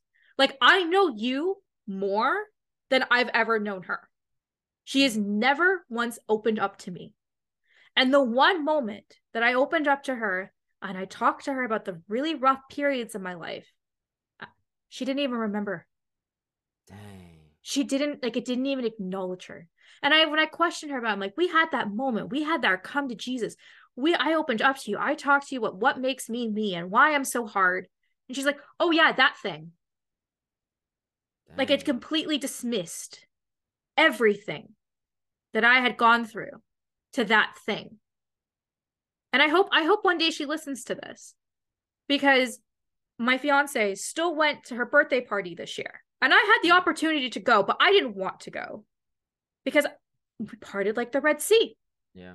We don't need to be friends. And all of her friends, like none of like people from her bridesmaids party came there. Because she had to have the tacky 30th birthday party funeral, which I condemned immensely. As one of my best friends didn't even get to make it till 20 because she died. I found that as a slap in the face of all these women mourning that their 20s are over. When most some people don't even get to make it to 30. So I said yeah. that to her because I said, I don't want to go. This was like her original, because again, she didn't have enough people come to her first 30th birthday party. So she had to hold a second 30th birthday Dang, party the year wow. later. And that's what Jason went to this year. Dang. Because not enough people came to the first one. So she had to hold it again with all. So now she's on Discord. Well, she's turning 31 now. Yeah, but she had to have another 30th birthday funeral. Wow. And I was like, the fuck are you doing, man? Like, move on. Move on. So, anyways, long story short, to answer your question, brides or groomsmen, if you're getting married, listen to this. You're going to look at your wedding party photos for the rest of your life or while you're married to your partner. I'm not going to say that like every marriage is forever because that would be a lie. But while you're with your partner, if there's someone in your wedding party that you don't want there and you just feel like you have to have them there, remove them. Mm-hmm. Because it's not worth it. Yeah. It's absolutely not worth it. As you've now heard me be like basically belittle this person Okay. Should I have I stood on her wedding next to her? Absolutely not. Nor should she stand next to me. So take this as a grain of salt, kids. If someone's in your wedding party and you don't want them to be in there, remove them. It's hard, but you feel so great after. It's like literally break it's a breakup, but you feel free after. So anyways. One weddings. question real quick. Yeah. Um I don't know what direction you're gonna go, but I just want to ask a question. Like, sure. since we're getting being, you know, we're about to get married. Like, how do you feel about the fact that you know the divorce rates are so high, the percentages are so high? Like, does that make you nervous to get married, or um, or anything like that? Do you do, did you do, have you had cold feet yet? Um, have I had cold feet? Yes, I've definitely had cold feet. Um, throughout the last couple years. I'm going to say the pandemic has been hard on a lot of people. Um, my parents got divorced um, in 1997, but you would think it was yesterday because that's all they talk about forever mm. is how much they hate each other. Um, I can't even, they won't even fucking talk to each other. And like, like I'm getting married this year. Um, so like Jason's family, no one's divorced because it goes against their culture and what they believe in. So it was really weird to them when I asked for a prenup mm. because um he will always make more money than me the rest of our lives. That's just what he does. And I wanted to protect his future. I also wanted to protect me. I wanted to protect what I was bringing in to this marriage. What if Stassi blows up one day? Mm. What if I now become the breadwinner? I wanted to make sure that my stuff was protected. Listen, I love Jason. I love him with all of my heart. I'm currently 29 years old. I'll be 30 this year. But I don't know when Jenny 25 years from now is going to wake up and feel like. I have no idea. So I wanted to protect myself now while I'm in love with him because when I'm no longer in love with him, I'm scared that I may hurt him mm-hmm. by being greedy. That makes sense. Yeah. So to answer your question, I hope I never divorce him. I look at him and we can laugh about fucking playing Family Feud on the couch and looking at Survivor being like three blanks, three votes for Amy, four blanks nice. for Crystal. How do y'all how do y'all play? Home? How do y'all play Family Feud? Did y'all just play it on the PlayStation or? Uh, Switch. Oh, Switch. Okay, that's our Family Feud on PlayStation. Yeah, that's literally our thing. We'll we'll go like yesterday. We've been sick the last two days, and we just played two hours of Family Feud yesterday, and it was so much fun. And it's just That's kind of stuff like that. But ta- okay, shoes on the other foot. Have you had cold feet? And are you concerned that this could be divorce? Um, no, I haven't had cold feet yet, and I think it's just partially because I haven't had time to just honestly, I'm just so busy sometimes, and I don't want to use this as an excuse, but I just haven't had time to really sit down and really think about what's going on. Like, wow, I'm Mhm. really getting married. I'm about to be I'm about to be in a marriage with someone for hopefully for the rest of my life, you know? Um, but I have came across a couple times where um I hope that you know she's happy you know like Yeah. she's really happy wanting to go on with this uh marriage thing you know because you know i just want to make because i've been busy lately and i've been it's been a stressful couple months so uh and then just on top of having the wedding planning Mhm. for it is is even stressful too figuring out everything financially so Mhm. um but i haven't really had cold feet yet um and i haven't thought about it but um i think as humans, we probably will come across a point where we might have that cold feet and some doubts or Mhm. whatever, but that's just part of, you know, life.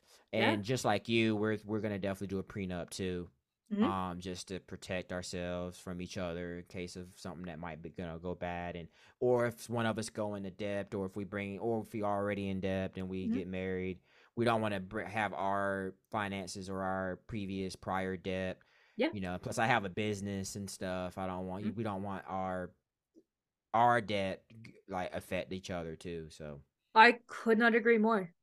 Like people are like prenups are bad. No, prenups are protection. Mhm. Just to make sure that you know you're protected at the end of the day. Now I have to ask, um, you talked about finances for a wedding. I so most most relationships people fight over communication, Mhm. finances, and dishes. That's that's literally what people say. That's the three things. A wedding is two out of those three. Sometimes three out of those three, depending if Mhm. dishes hadn't been done that day. Um, no one gets no one talks to you about like the communication when it comes into like planning a wedding.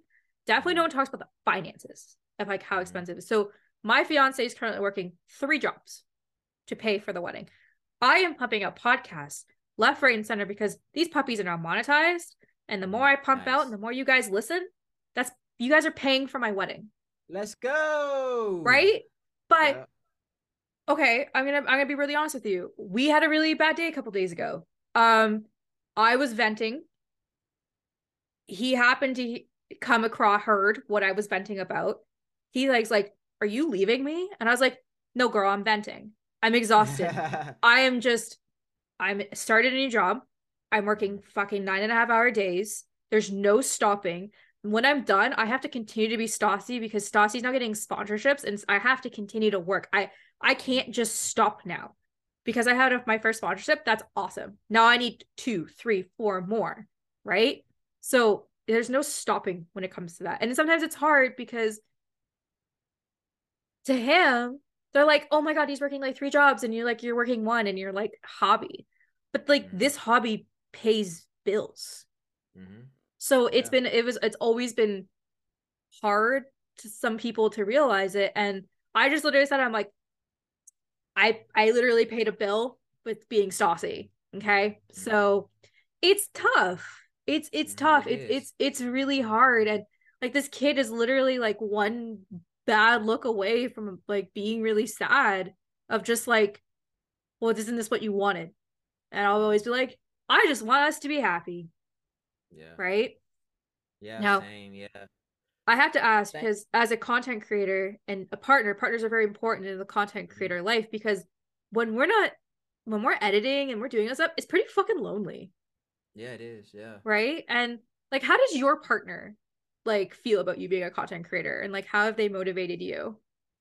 You know what? Um, I don't. I'm gonna be honest with you. Like, I don't really, I don't really know.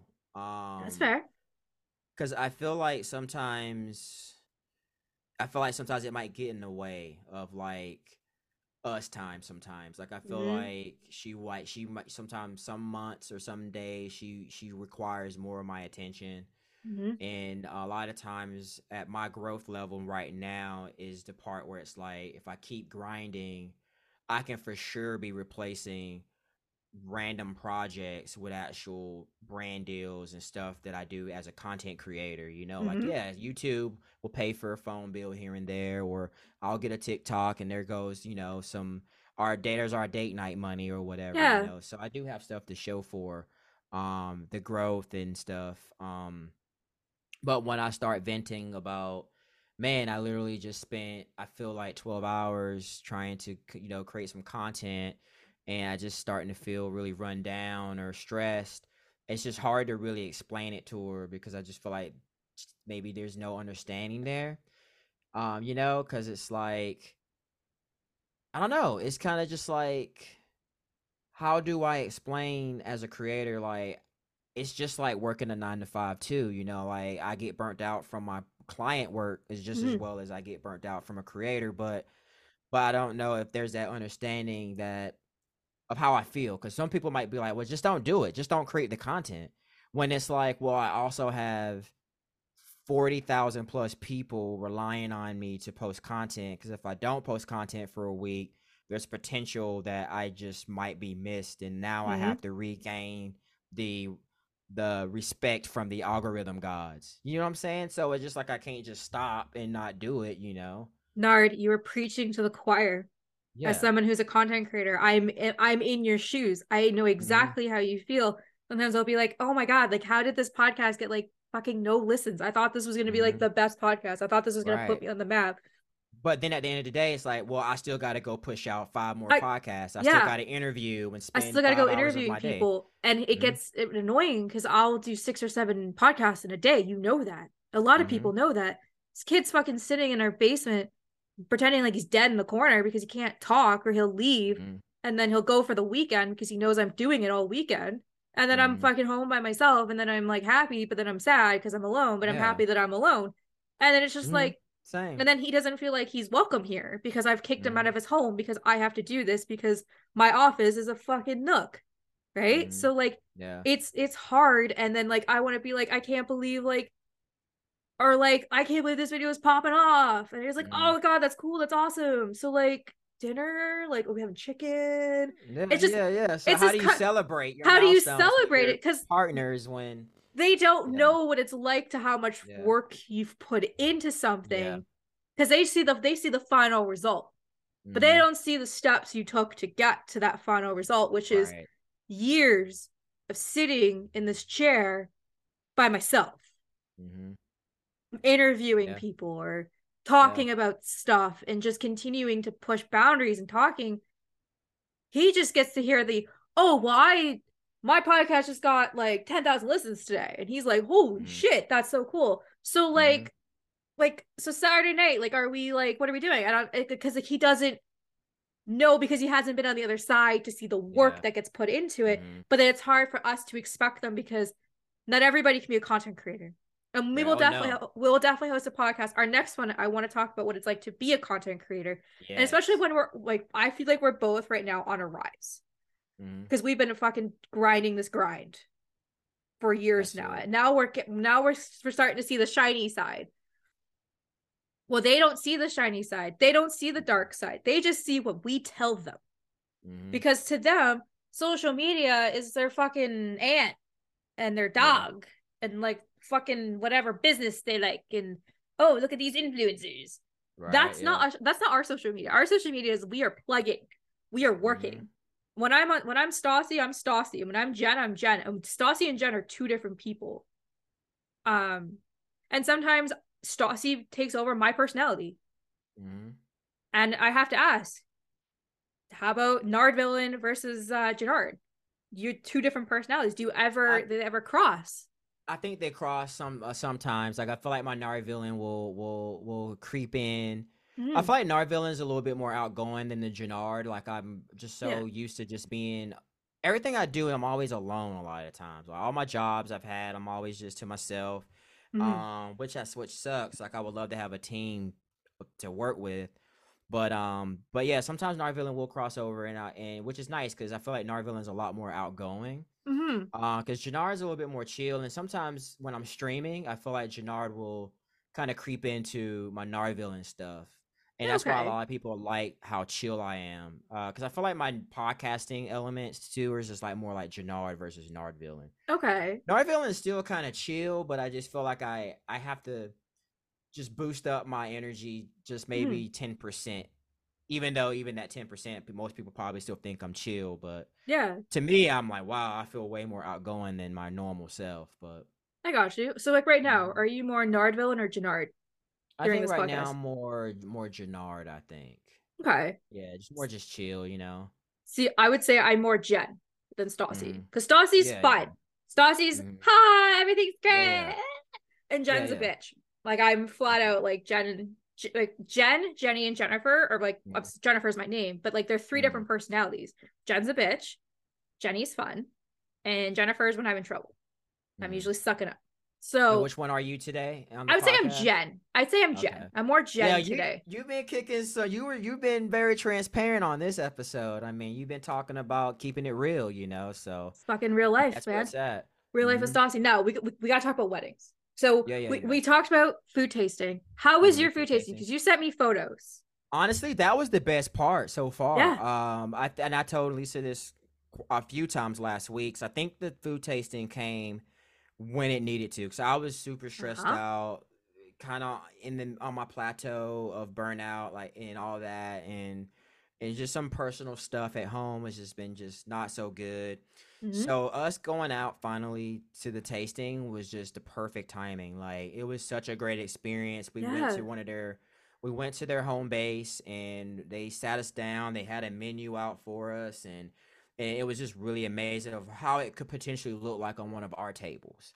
Okay. And while we were drinking, well, well, you know, Lisa was drinking some champagne and some wine, and we were they brought out like full on meals, and we were just Mhm. eating, and uh, our coordinator was just running through our timeline with us and finalizing that. It was just a, I think that was like the best experience so far that we both had, and uh, the engagement photo thing was kind of cool, but but I think I got I was getting more anxious again uh, I, sometimes I get really anxious, like just out of random when I'm Mhm. not either eating good or I'm super stressed.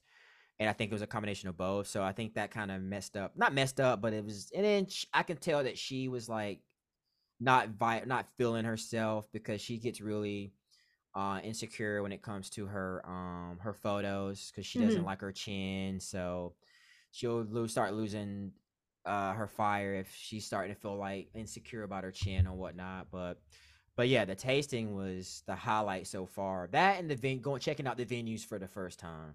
Yeah. Um, okay. those have been really fun. I really enjoyed the food tasting. I'm, I, Anything interactive and hands on for me is like the, my favorite parts. I I like that. So I want to come same idea with the food tasting. So we had our food tasting the Thursday before Easter. And that was actually Mhm. the first time that we'd been back to our venue since 2019. Wow. Because we had not been back because of the pandemic. Right. right? So we went in and I picked the menu just being a chef. I knew exactly what I wanted us to eat. I wanted it like I choreographed it from like what the options were available, what would be the best, cheapest options that everybody Mhm. would feel great after. And it was so much fun. We literally were like, oh my God, this is so great. And then we asked our wedding coordinator, our coordinator if we could practice our first dance. Because we did. I wanted I as as a former dancer, I wanted to have that moment of what it was like to dance on the D floor. Time out. So you guys already have your dance p- prepared Yeah. and all that? Oh yeah. See that see you're further along than I am. We haven't gotten that far yet. Yeah, well, I mean, dude, we've been engaged for like four years. So like the first dance to me has always been very important. I wanted that to be a very intimate moment. So like we practiced our first dance and she said to us, she's like, no one's ever done this in my many years of being a wedding coordinator. I was like, "Uh, that was special to us. That's it was so cool. And then we've had two engagement shoots. We had one in 2019, and we had one in 2022. So 2019, we're freshly engaged. Everyone's like, it's just like before the pandemic. Everyone's happy and great. Ah, That was the one in Chicago, right? that so that was so Or that was Detroit photos or that whatever. that's yeah. So Chicago, but that we Okay. took our photos, but we actually had a professional one done Oh, in okay. uh no October, October of Okay, 2019 okay.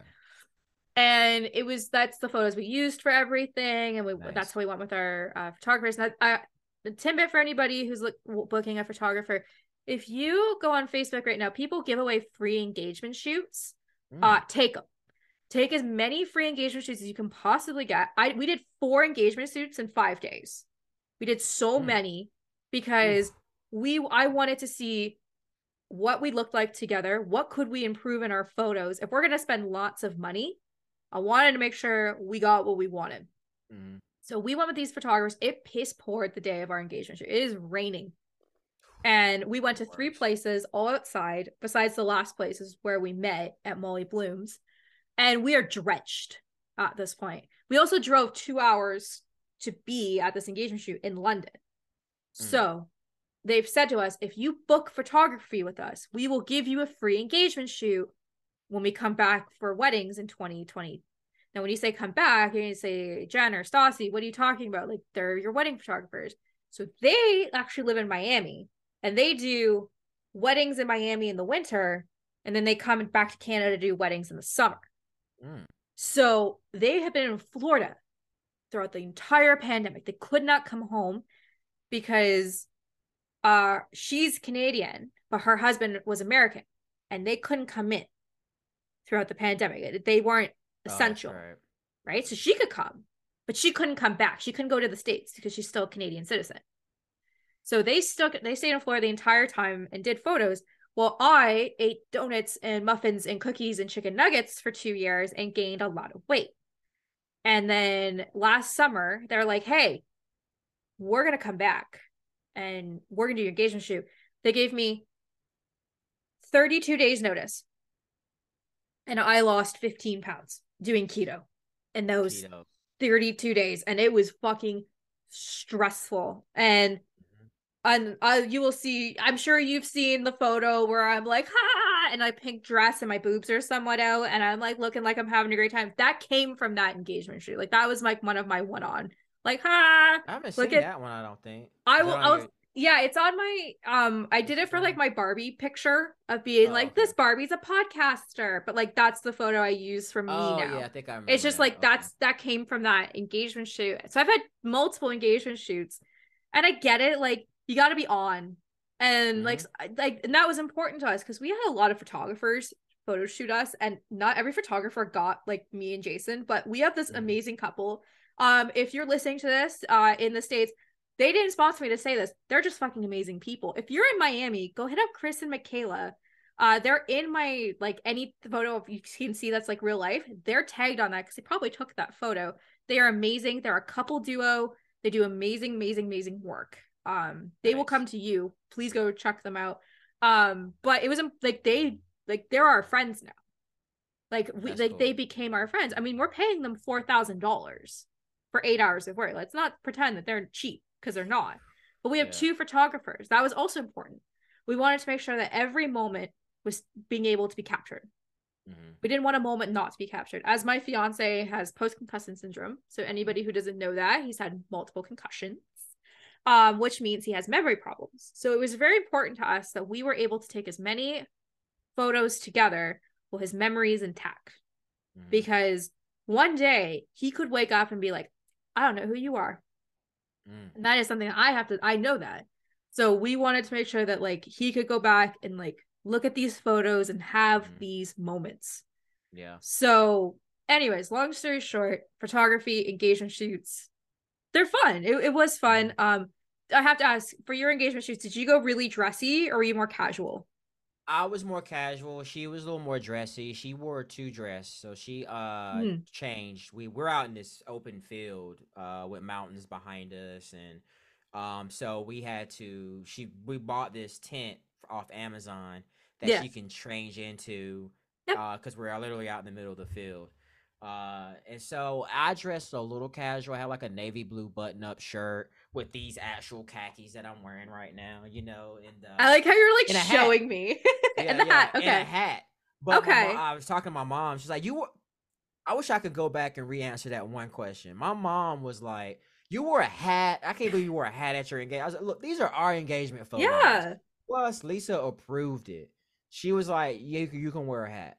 And so I wore this hat because I was like, I, "You don't never see me without a hat, so why would I take photos What that you had on? without wearing a hat? That'd be dumb. Like I wear a hat all the time, so why would I not wear a hat just for a purpose of engagement photos? I should wear what I normally would wear out and about. I could not agree more. Same Yeah. idea. Um, well, I mean, I made Jason dress up very formal, and I was in Mhm. formal ball gowns for all Yeah. three dresses that I wore. Because the first engagement shoot, I wore the same green dress for those days for every shoot, because I wanted to see what it was like for each photographer how they how the green showed up Mm-hmm.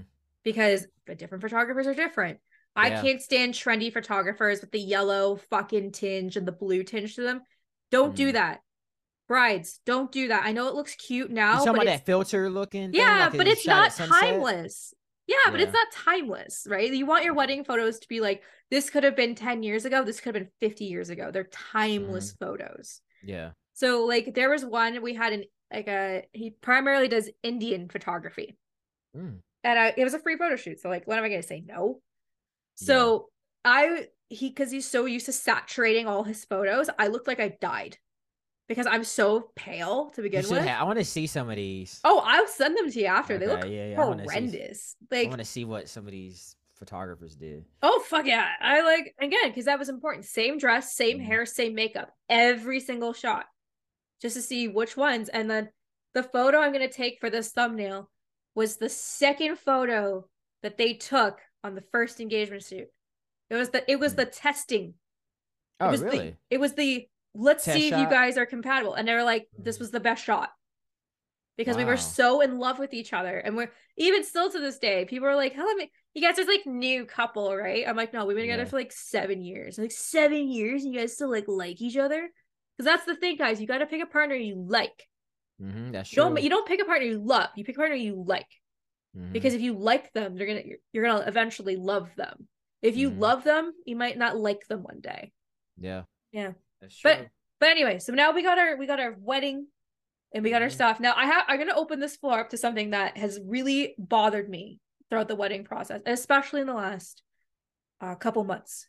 Mhm. Um, I know we talked about this in the last one and how your experience has been different when it comes Yeah. to uh, social media. So I see ads because I'm a bride and I fit the bride demographic of I saw three today to Hmm. join a boot a summer boot camp to lose weight. Uh, a Visalign, fix your crooked teeth, Botox, spray tans, hair extensions, fake nails, eyelashes. That's all I see anymore. Dang. I don't see sim stuff. That that'd be too easy. Mm-hmm. I see how to have that perfect hourglass shape. How to I see skims. I see every form of like how to look like you've lost 10 pounds in one bodysuit. Sorry guys, I'm not getting choked up. I just my throat hurts.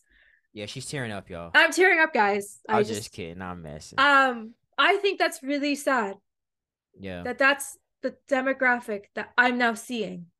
And as somebody who has struggled with my body my whole life, I don't, I struggle with it to an extent. I mean, you guys heard from the last podcast about like having eating disorder. You have that for the rest of your life. That doesn't just go Mhm. away. I'm strong enough as a person to know that these are ads showing me, but there are women out there that are seeing these ads thinking that they need to be fixed. They need to have that plastic surgery so their husband stays with them. Or you want the timeless filter of like, oh, do you like your Instagram filter but not your face? Get these Botox shots. That's really fucking depressing. Yeah. And it Eh. sucks because like I don't know are like how do they know? Are you searching? You're not obviously clearly searching that I'm shit, clearly so not like- searching that stuff, but it just shows up like so if My I bad for cussing. yeah, well if I was like, hey, as I if I'm marketing manager, as I am, I'd be like, I want to target Botox. Well, I'm gonna target women in their 30s. Mm. I'm gonna target people that are getting married. So you want to look good, right? Hair extensions. I'm I wear hair extensions all the time. I'm very notorious for talking about that my hair is very thin. I want to have long hair. Can't have it naturally, so I have hair extensions, right? So Mhm. um or it's already showing that like my algorithm that I'm okay with hair extensions. So I must be okay with fixing myself in other ways, such as fixing my teeth. Because all I've ever Googled was does charcoal toothpaste work? And ever since then, I have did you wear braces and didn't wear your retainer? Well, we can fix that for you. Mm. And I'm like, what the fuck? I just asked if charcoal toothpaste works. Because I can't fucking wrap my mind around a black toothpaste that makes your teeth white. Okay. Yeah, right. Yeah. Uh, sorry, I just as the can't I can't do it. But brides, if you're listening to this, you are fucking perfect. And you don't need Botox. You don't need your teeth Facts. to be straightened. That's you right. don't need these things. Do not listen to the algorithm. You are fucking perfect the way you are. Yep. And don't let an algorithm tell you differently. And don't get it to second bend yourself like, oh, I had I bought a dress that doesn't fit, or I bought my the the salesperson because this is also something else they'll do is they'll be like because wedding dress sizes fuck up women's self-confidence so a standard 12 is like a size zero it's very small but in wedding dress sizes you're 12 and if you're 12 everywhere else you're plus size so you have these little itty bitty girls buying size 10 or 12 wedding dresses thinking that they're over like they're obese and you always have to buy two sizes up so you can alter. Mm-hmm. So you have these skinny girls buying 14 or 16 so they can able to fit it to their body. And then they're starving themselves because they got to get their dress to fit them. Jeez. Like I find that really fun. I'm like, ladies, don't do that. It's just a it's just a size, and I know that's I'm here stereotypical because I do the same thing. I look at a size and I'm like, I guess I'm plus size today. It's just a fucking number. It doesn't mean anything. It doesn't mean that's not your self value and that's not your self worth. So don't buy your wedding dress thinking that like you're a normal size like me. I'm in I'm an 8 to a 10 to a 12. The shorts I'm currently wearing are size 16, but the pants I wore to work today are size 6. You tell the you tell me the logic in that cuz there's no logic. It comes they come from the same place. Buy a dress that you feel confident in. And my big girls out there, wear whatever the fuck you want. You want to have your boobs out? Have your fucking boobs out. You want to have a bustier? Have a busty. You want to have a ball gown? Have a fucking ball gown. And don't let anybody, anybody tell you different. Because I had people harping at me what I wanted for a dress. I wanted a ball gown and a long sleeve dress. That is what I wanted. And I had people saying, like, you can't wear a ball gown. You're short and you're fat. And you know what I did? I bought a fucking ball gown. Damn just to right. prove them wrong. So yeah. you're listening to this, buy the dress you want. Whatever makes you feel comfortable, fucking do it. And if your mom said don't do that because it's not baby, fucking buy it then. Whatever you want. Don't let someone else tell you what to wear on your fucking wedding day. You're paying 10 grand for this day. It's the most expensive day of your goddamn life. Mm-hmm. You wear what you right. want. So, anyways, I know that I just I had to get that in there because I see so many women being like, well, I want to wear this dress, but I can't because my body type doesn't allow it. You fucking wear that dress. And you don't, you don't just do it. Because guys will wear whatever suit they want. Doesn't matter. They'll wear it. So why why do why do us women have to suffer because our body type is not for the dress we want? Wear whatever you want. Like for me, I'm wearing freaking running shoes. I'm not wearing heels. That sounds awful. Mm-hmm. I'm wearing Kate Spade Keds white bridal running shoes. They're amazing. I've worn them no to all of my engagement shoots. Them, right? You can't even see them. Yeah, Who gives a shit? See them anyway. You can't see yeah. them. Yeah, wear what, what, wear whatever makes you feel comfortable. Don't wear the Bella of the Ball four hundred and fifty dollars shoes that you see on Instagram. I see them too. They're uncomfortable, and you just spent four hundred and fifty dollars on a pair of shoes you're gonna wear for ten minutes, and then you're gonna resell them for a hundred dollars just to say you did it wear again wear what makes you feel comfortable and don't go whatever the beauty standards are you want to wear a black dress go fucking wear a black dress yeah. you want to wear a pink dress wear a pink dress you don't have to wear white that was just a thing mm-hmm. that that was a marketing company 100 years ago yeah we used to wear red wear the fuck you want don't sit there and be like i have to wear this do it do whatever you want and that's Stassi giving you the approval. And if anyone gives you shit, you tell them Stassi said it. Damn right. Fuck yeah. Because I'm tired of these beauty standards that we are set on as women that we have to follow these things and we need to fucking change that. Because we are all fucking beautiful the way we are and I'm tired of social media telling us that we need to be changed because we are fucking perfect. So again, I'm sorry for ranting, but this no, is this has been stewing for months of me thinking that I'm imperfect because I have my one tooth is a little back backwards because I didn't wear my retainer. Or I need Botox because I have fucking lines because I'm aging. Or I need to buy $100 skin cream because that's what I'm supposed to do now. Mm. No, no. You do what you feels right. So there you go. The but as a guy, it makes you feel comfortable. It, guys, it's different.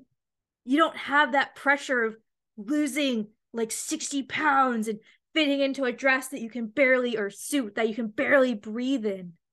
And it's just it's so such a double standard. Like, why do we have to do that? If we're uncomfortable, yeah. you're gonna see it in photos, kids. You don't you don't just wear a big dress you hate and be like, oh, I'm so happy to be in this dress that I spent five thousand dollars on because I watched Say Yes to the Dress as a kid and that's what I thought I needed in my life. Mm. So I gotta ask, and I know we talked about this before, because like, are you seeing anything when it comes to wedding ads? Anything? Not really. I think it was all about the ring. I think as soon as the algorithm or the ads knew yeah. I searched something ring related, that's all I got. And then after I bought the ring, I was still getting ring ads for mm-hmm. like a whole nother two months. Yeah. Just to make sure that I'm happy with the ring that I bought. It yep. felt like. I kept seeing the ads. In regards to wedding stuff, not yet because I think I haven't done much searching for because I did search for venues and stuff like that, but yeah, never gotten any ads towards venues or any ads on. Oh, well, not really. I was gonna say like men's wear, how like suits, but yeah, honestly, not much on the suits either. I haven't really been getting ads on like suits or or ads on like gifts for like groomsmen or any of that. I'm surprised. I haven't gotten anything ad wise. Right? Like my fiance anything that's gonna make me feel a certain way about my the way I look or how I feel. Like anything weight weight weight related or yeah beauty related either. Right. Like I'm gonna sh- I'm gonna show you for the next couple days. Every time I see an ad, mm-hmm. I'm gonna mm-hmm. send it to you. Yeah, so you can see, see it. it. You can see the bullshit I put up with mm. on a fucking daily basis as a woman planning a wedding because most women plan their wedding. Most women have figured out what they wanted when they got married when they were small children and now this yeah. is like their happily ever after fairy tale bullshit. So like we know what we want. So we're we're literally Googling exactly the shit we want. So that the algorithm picks up on the shit we want and just fucking runs with it. Mm-hmm. So, anyways, would you I say think, your wedding when you were a kid is reflecting the wedding you're actually currently planning now? That's actually a good question. Um yes and no to an extent. I wasn't like a girl that like planned out their wedding like right away like I, I only started planning it maybe like when i met jason i was like oh like these are things that i want. But there was always things i, I liked. Like i like long sleeve wedding dresses. I said i find that very again timeless very special because a lot of people don't do long sleeve wedding dresses unless you have a winter wedding. Um but like the reason i picked out a ball gown is because i'm obsessed with Hilary Duff. I love Hilary Duff and i loved cinderella story I actually wanted that dress for my wedding and I searched high and low to get oh, it wow. made or anything like that. Cause to me, that is the moment that she walks into the Halloween party and everybody looks at her. And I just knew that that's the moment I want when I walk down the aisle and I want everyone to look at me. So that was one of the main reasons I picked a, a ball gown and also uh huge Twilight girl and uh, my girl Bella Swan wore a long sleeve dress. So nice. Um, but I like TV and movies. Mm-hmm. Um, how about you? Did you I did you ever picture your wedding day? Um, believe it or not, yeah. I always uh wanted a wedding by like a lake or some water or something outdoorish. Okay. Um, I thought I was always at my dream. I, I feel like I fantasize fantasize more about my dream home, a dream location more than my dream okay. wedding. But yeah, I thought about it every once in a while, believe it or not. Like, oh yeah, it'd be kind of cool to get married by like a pond or something. I don't know what it is about lakes and ponds, but just living next to a like a secluded private pond or lake near some woods is, is always been like my dream location to live for some odd reason. I don't know why, but I just love that element of being kind of out secluded in a secluded area near some water. I don't know. Okay, I fuck, I mm. love that. Yeah. I love that.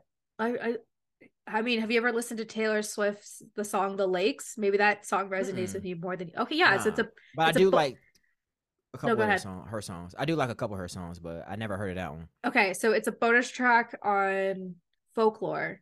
Listen to it. Mm. All right, It's will. it's all gonna write that about finding inspiration at the lakes. Okay. Yeah. All right, the lakes. I'm gonna check that one out. Yeah, definitely check it out. Anyways, anyone who's never listened to that song, please go check it out. It's a great song. Alright. Now, I got a couple more questions. We got to wrap up this podcast because this series always gonna be like 30 minute episodes. We're like two I know hours we were like, let's do 30 minute episodes for these. All I'm right, so cool. sorry, but Oh, like wedding- weddings are hard to like wrap up in It like is, 30 yeah. minutes. Um, okay, so we've talked about everything. We've talked about we've had our tastings. Mhm. We're good to go. We've had our engagement shoots. What are you currently working on in your wedding? And note that this is like the middle of May. This is coming out Sunday. So this is real time. This is not like Yeah, six months out. Right, let me pull up my cheat sheet. Um, so I have on my calendar Mhm. that on uh Thursday we are doing wedding planning stuff. It looks like we're gonna look at sample invitations together and possibly rehearsal dinner spaces. Oh, So by Sunday, when this comes out, I think we should at least know or have an idea of what are some rehearsal dinner locations and um, maybe an idea of how our invitation is going to look like uh, without obviously the engagement photo. So okay. that's where I- we're at with it right now. I like that. Um good good call. I think you're at the Mhm. exact right spot where you need like need to be for like coming out. I think this weekend we're going to fin finalize all of the signs and everything for the wedding Oh, and the- nice. the, invitations. Um the invitations have been made for years. They've just been sitting in a folder saying Jenny and Jason's wedding invitations. Um now we get to finally implement them. But stuff that like so we had a goal as we know we had to move the wedding. A lot of people didn't move their weddings and continue to have them. Uh, Canadian restrictions versus American restrictions have been very different. Uh, we had very restrict weddings up until like last winter, like December 2022. Like you still had like 50 people weddings maxed. So we took snippets of every wedding of what we liked and we are implementing it in our wedding. And then we we Wow, grabbed something. Smart. Um, so the cutest stuff I want to throw in here because it's so fucking cute. Um, so with your table numbers, add cards. So table one gets one card, one, and say Mhm. table 10 gets 10. And what you do is on your first year anniversary, you open that card and you get to Oh, see okay. what they open. And at the 10 year anniversary, you get to see what table 10 is wishing you. So that That's was cool. that was cute. Um, and That's also cool. I like that, and I'm telling everyone like I stole that from J uh J JVS's and Cal's wedding. You steal you. I'm doing that. You steal that from me. We got to get that trend continuing to go. um, and we're also doing um, you know, like cute little like this is the bride, this is the groom, but on the other side, it's gonna be like trivia questions and like a, a cool. word search, and it's just it was just kind of like cute stuff like that. It's just kind of like it's a fun keepsake of being like ah. Um also we're taking every fucking photo in this house of everything that we've ever done and all the cute shit we've ever done like all our handwritten letters we've written to each other over the years or um all the tickets like every like concert we've been to every plane we've been on everything. We're, we're putting that out there so you guys can you guys can see what we have done. Like That's um our cool. our first anniversary i made them like we had a rule like only handmade stuff and uh we still have everything. And Man, jason that's made cool that y'all kept all that. yeah so like for the first year jason made a, uh, a booklet for every month we were together and what we did. And pictures of everything we did and i did the same thing. But I, we didn't realize that we were giving each other the same gift. We just had the same idea and we're gonna Mhm. have all that shit at the wedding because i'm tired of going to weddings and it just being like three photos of the couple nah Mhm. nah no, no, no. You, I, I want couples. I want to watch us, watch us grow. Yeah. Like I met Jason when I was 23 years old. I'll marry him at 30. That is seven years of my life. That is almost a quarter of my life that I've been with this one person. I want you to watch me grow in a relationship with them. I want you to see all the different hair colors I've had. I want you to see mm-hmm. How my how I've changed, how he's changed, how we've changed together. How we still love each other at the end of the day. And just again, like being like, "Oh my god, like you you were so young there cuz you had like fucking black hair cuz I had black hair when we first started dating." Mm-hmm. Cuz I was cool. like I just like I want to have black short hair and I did it. And I didn't even ask for I was like, "Whatever. You're going to love me anyways." deal with it. but again, it's just cool to see us growing. Or we, like we'll go back and look at a moment and being like, I oh my god, I forgot we did that, or oh my god, remember this time we were at the Arkells and it was great because like our shit was concerts. Like we mm-hmm. used to go to concerts all the time throughout the pandemic, and also when we had a little bit more of that disposable income when our rent was like six hundred dollars. So we had more money, and like we saw Ariana Grande, The Weeknd, Taylor nice. Swift, uh, again the Arkells Canadian band. We've seen them like mm. ten times. Like every month we were at a concert. Like I've seen Kid Cudi, Fate Simples, uh, ASAP Ferg. Like it's just it's so cool to like we and we're gonna take the tickets and we're gonna take the photos we took there and just it was just shit like that. That's we're just cool, like yeah. yeah, just again, like every wedding is a celebration of the couple. I want you to see what makes us us. Because it's not mm. just because like we look cute in photos or are like I call him because we're both are both our names start with J. So we're team J or team J mm-hmm. Bear. I want you to see the cute shit. That like shit that like we've done together and all that good stuff. So brides, all the cute shit you have, throw that shit out there because everyone will eat it up. Or are you uh, gonna put that just on like a display, or is it all digital? Um, all no, it's all it's all like crafts and handmade yeah. stuff. So we're just gonna take everything and we're, we're gonna have two tables set up when you walk in of being oh, like okay. here you go and then also for our first table so the like every table is gonna have a photo of us mm. so like table one will have the first photo of us and the last table will be a picture of us like two days prior so you oh, will dope. literally okay. watch us grow per table that's cool. I like that. See, that's smart. See, that's some cool stuff. So we haven't made it that far yet, but yeah. See, this is four years of planning, guys. But see, yeah, see, but because the thing is, is we went with the venue we picked. Mm. It's doing a lot of stuff for us. We yeah. just get to pick vendors within that because our goal is we we will rather spend a little extra money just so that we don't have to deal with a lot of planning because of our schedules and or whatever. Mm-hmm. But I like the hands on. I like y'all being able to go and pick out stuff Mm-hmm. that will show people that you got how you guys grown over those seven years. That's exactly. that's that's brilliant. Uh, to us, it was special because like everybody thinks that we are the perfect couple, where they're the prince charming and princess of everything. And are we perfect? Absolutely not. That is mm-hmm. furthest thing from the truth. But do we love and respect each other and have we grown as a person? Like when he met me at 23, like I deserve to be punched in the face to how obnoxious and entitled I was. Even when I was 26 when he proposed to me, I was obnoxious. It wasn't until the pandemic until I like grabbed my head and being like, "You're actually not the queen shit of this world. Like, calm down."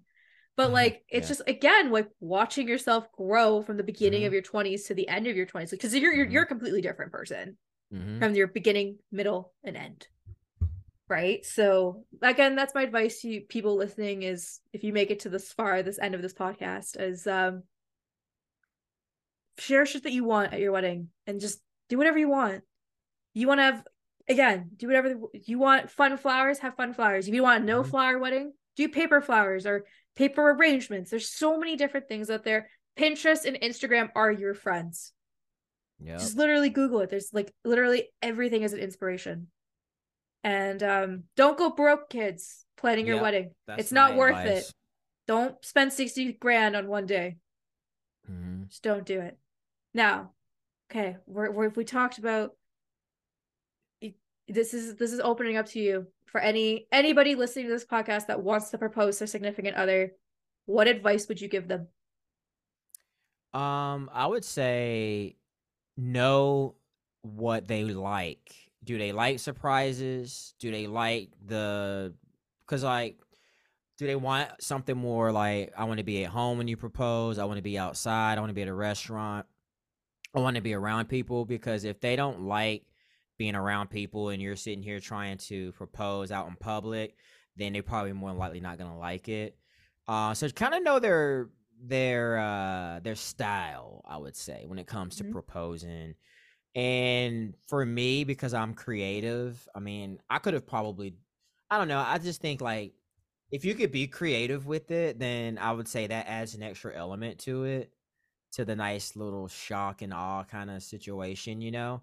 Mhm. Um, but yeah, just be yourself. Try not to um if over if you're if overdoing it isn't really your style, then just don't you don't have to overdo it where you're Mhm. at the beach and you got like photo- secret photographers or whatever, or you got them on a scavenger hunt. Just do whatever you think fits the you guys' mood, your vibes, you know. Mhm. I could have went the scavenger the scavenger hunt route, but we're in a big city, and well, I mean, we got now we're getting in our cars to drive around or whatever. So yeah, I mean, just think about your surroundings and and your significant other's personality. I think too. I think that's really great advice. Please listen to that. Listen to your partner because that's also going to be not only a special moment for them, it was a special Mhm. moment for you. And if Yeah. expectations aren't met, that's something that they're going to remember Mhm. for the rest of their life. Now, I have my final advice to anybody listening to this. I don't have as mine's a little bit more bleak. You as we both discussed on this podcast, like you know the person you're marrying. Like you you feel it in my bones. I can tell you I had I was literally I was working at Michael's craft store, 23 years old, and I had a daydream about Jason. I was literally walking down the aisle and I remember we I was like standing in a blue dress in a middle of a field and I was looking at him and I was like this is my forever. Like I literally daydreamed that and from that moment on Before I've always meeting them or when you met them? after I met him. After I met okay, him. After I met him. I was like Okay, okay. I was like, this is a daydream. I have to I have to I have to be with him. Like I just I I saw my forever in his eyes. Um when I looked into them. And ever like even like and like we've we've had plenty of disagreements over the years. Um but we've always knew that it was just me and him. It's me and him against the world. And we don't use the word divorce here because that's not an option for us. Even though we talked about having a prenup and divorces happen, and I don't know Jenny twenty years now is gonna use has the same photography like mindset of when it comes to divorces. But currently, we don't use the word divorce in this house because that's not an option. We're gonna work through our problems together.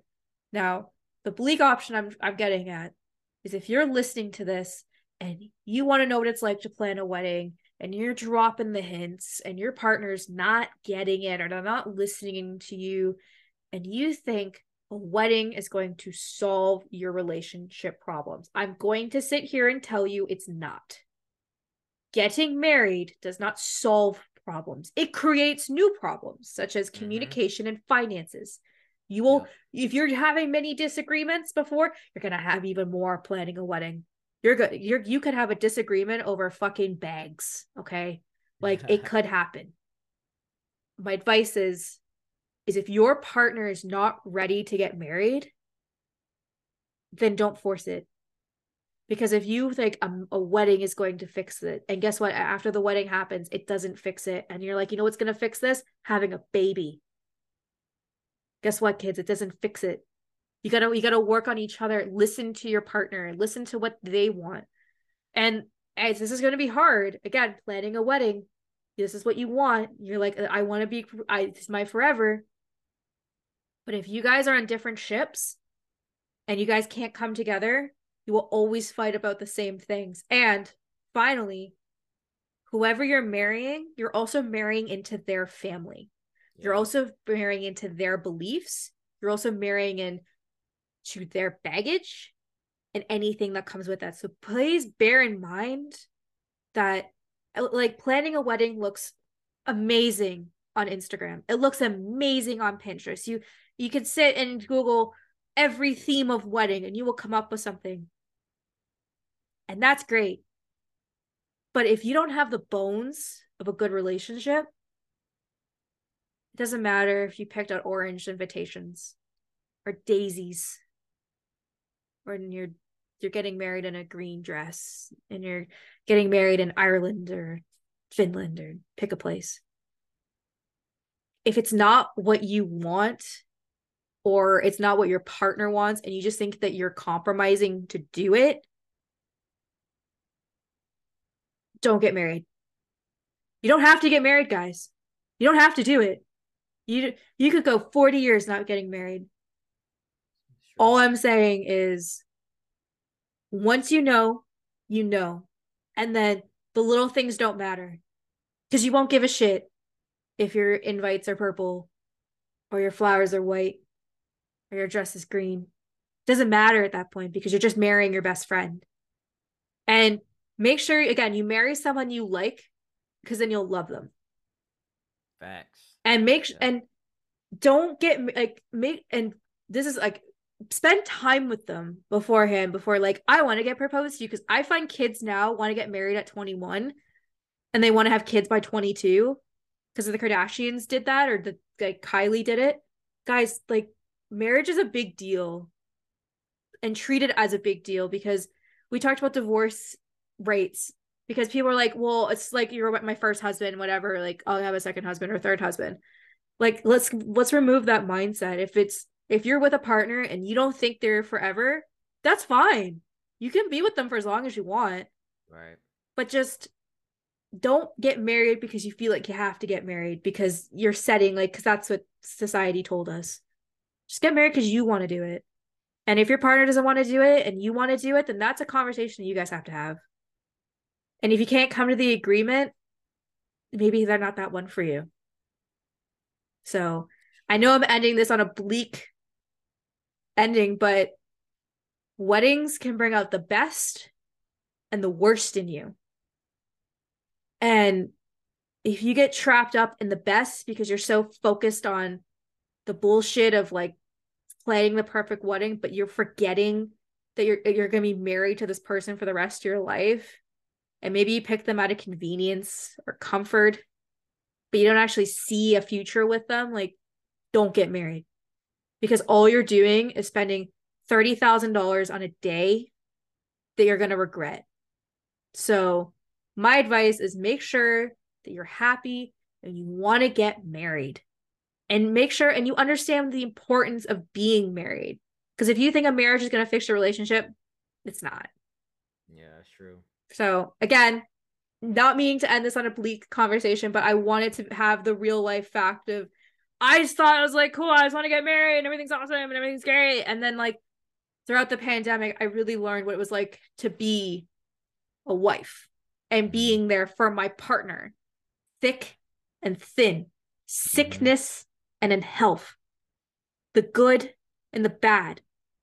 Because I was at a wedding a couple years ago, and the person's like, You're going to have a lot of bad days, but remember your wedding day is a good day. And remember back to that moment of being happy. On your dark days, there's always light. And that's something that's always stuck with me in the last like several years is if your partner is right for you, you know. Because going to the grocery store is awesome. Going to the the gym is awesome. You can do whatever the fuck you want. There's no rules, there's no restrictions. Just be happy and don't force a wedding. Mm. And I hope you listen to some of this podcast and you take a bits of and pieces of what it's like to plan a wedding and how stressful it can be and what you'll fucking do to pay the bill. So, mm. Nard, do you have any final advice before I cap this off?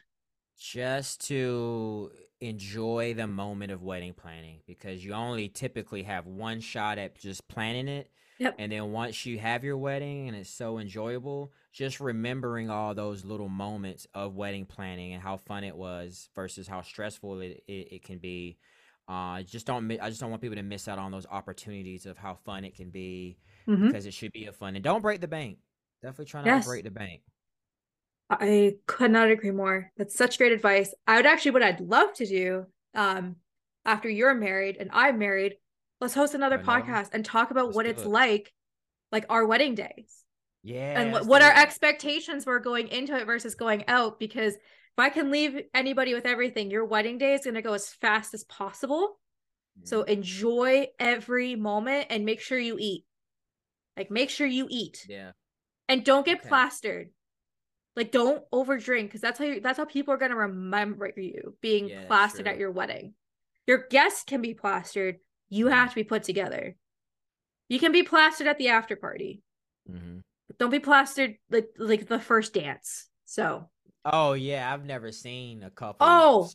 to that. oh. I have. I Oh used to goodness. I used to cater for a lot of weddings. I've seen brides puke on their grooms. Dang. That's if you're thinking I'm sinister from all this, I love my partner. I used to make wedding cakes for a living, guys. I used to deal with brides all the time.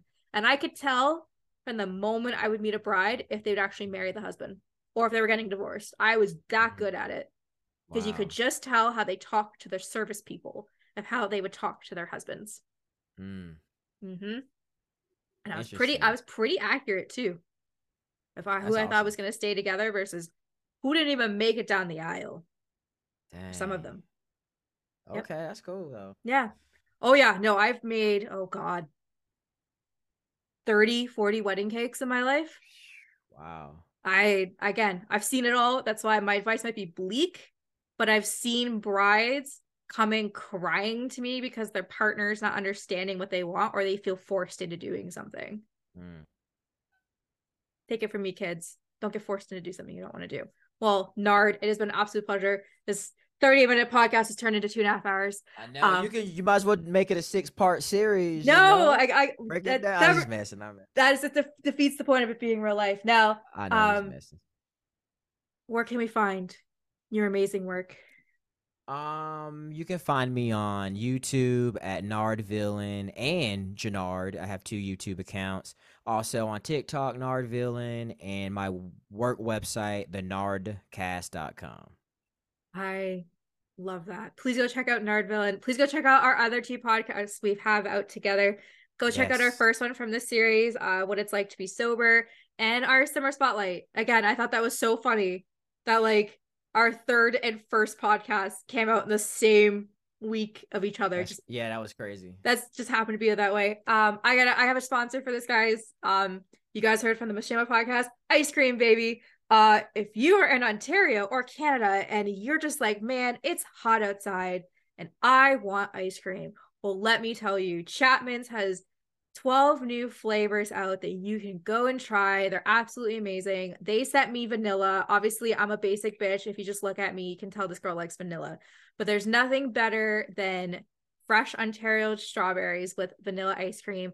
You can get this premium ice cream at No Frills, Sobeys, um, Zehrs, Loblaws, anywhere that you find ice cream, you can get it in there. Please go try it out. It's absolutely amazing. Um, if you do, please let me know if you like it because I'm an ice cream girl, and especially planning a wedding, I've definitely eaten my fair share of ice cream because that's my stress food. But anyways, Nard, it has been an absolute pleasure you coming back here today. I'm excited for our next podcast, which I think should definitely be about mental health as content creators Mhm. because you've talked about burnout. I'm starting to Mhm. circle back to burnout um, Ooh, okay. as creating a new series and having a new job and planning a wedding and how stressful um, all those things can be. So I would love the, for you to come back and talk about this as well. This is also. Mental Health Awareness Month. Please, please, Ooh. please. It is important to take care of your mental health, especially if you're a content creator or planning a wedding. It is very difficult to get wrapped up into both of those concepts and forget who you are because you're so concerned about pushing out content. Um, I've hosted a charity podcast with the Mom Cave. Please go check out that for if you're looking for any mental health advice. And I think that we should definitely try to get one out um, for the mental health as a content creator um, in this month so we can kind of Yeah. shed some light of what it's like to be a content creator and how Next draining- Sunday, next Sunday. Well, maybe we'll see. I ain't gonna throw that out. I was gonna say, I'm like, yo, I can do next Sunday. That's your long Okay. weekend. That I can. Okay, yeah, let's. Yeah, I, I do can it. do. I can do the 27, 28. That's no big. That's no problem. Oh, But okay. Well, okay. We'll talk behind this behind Okay, the scenes. There you go there we go. Because as we know, I cut nothing out. But anyways, it has been an absolute pleasure. Uh, please, please, please go check out Nard Villain. Uh, please, um, if you have any wedding advice that you're like, Stassi, I, I have, I have no idea what I'm doing. I'm not a fucking expert in any way, shape, or form, but I have moved a wedding twice, so I have a good knowledge of how weddings can create change everything. But Ben, again, been an absolute pleasure. Have a great rest of your night, everyone. Bye.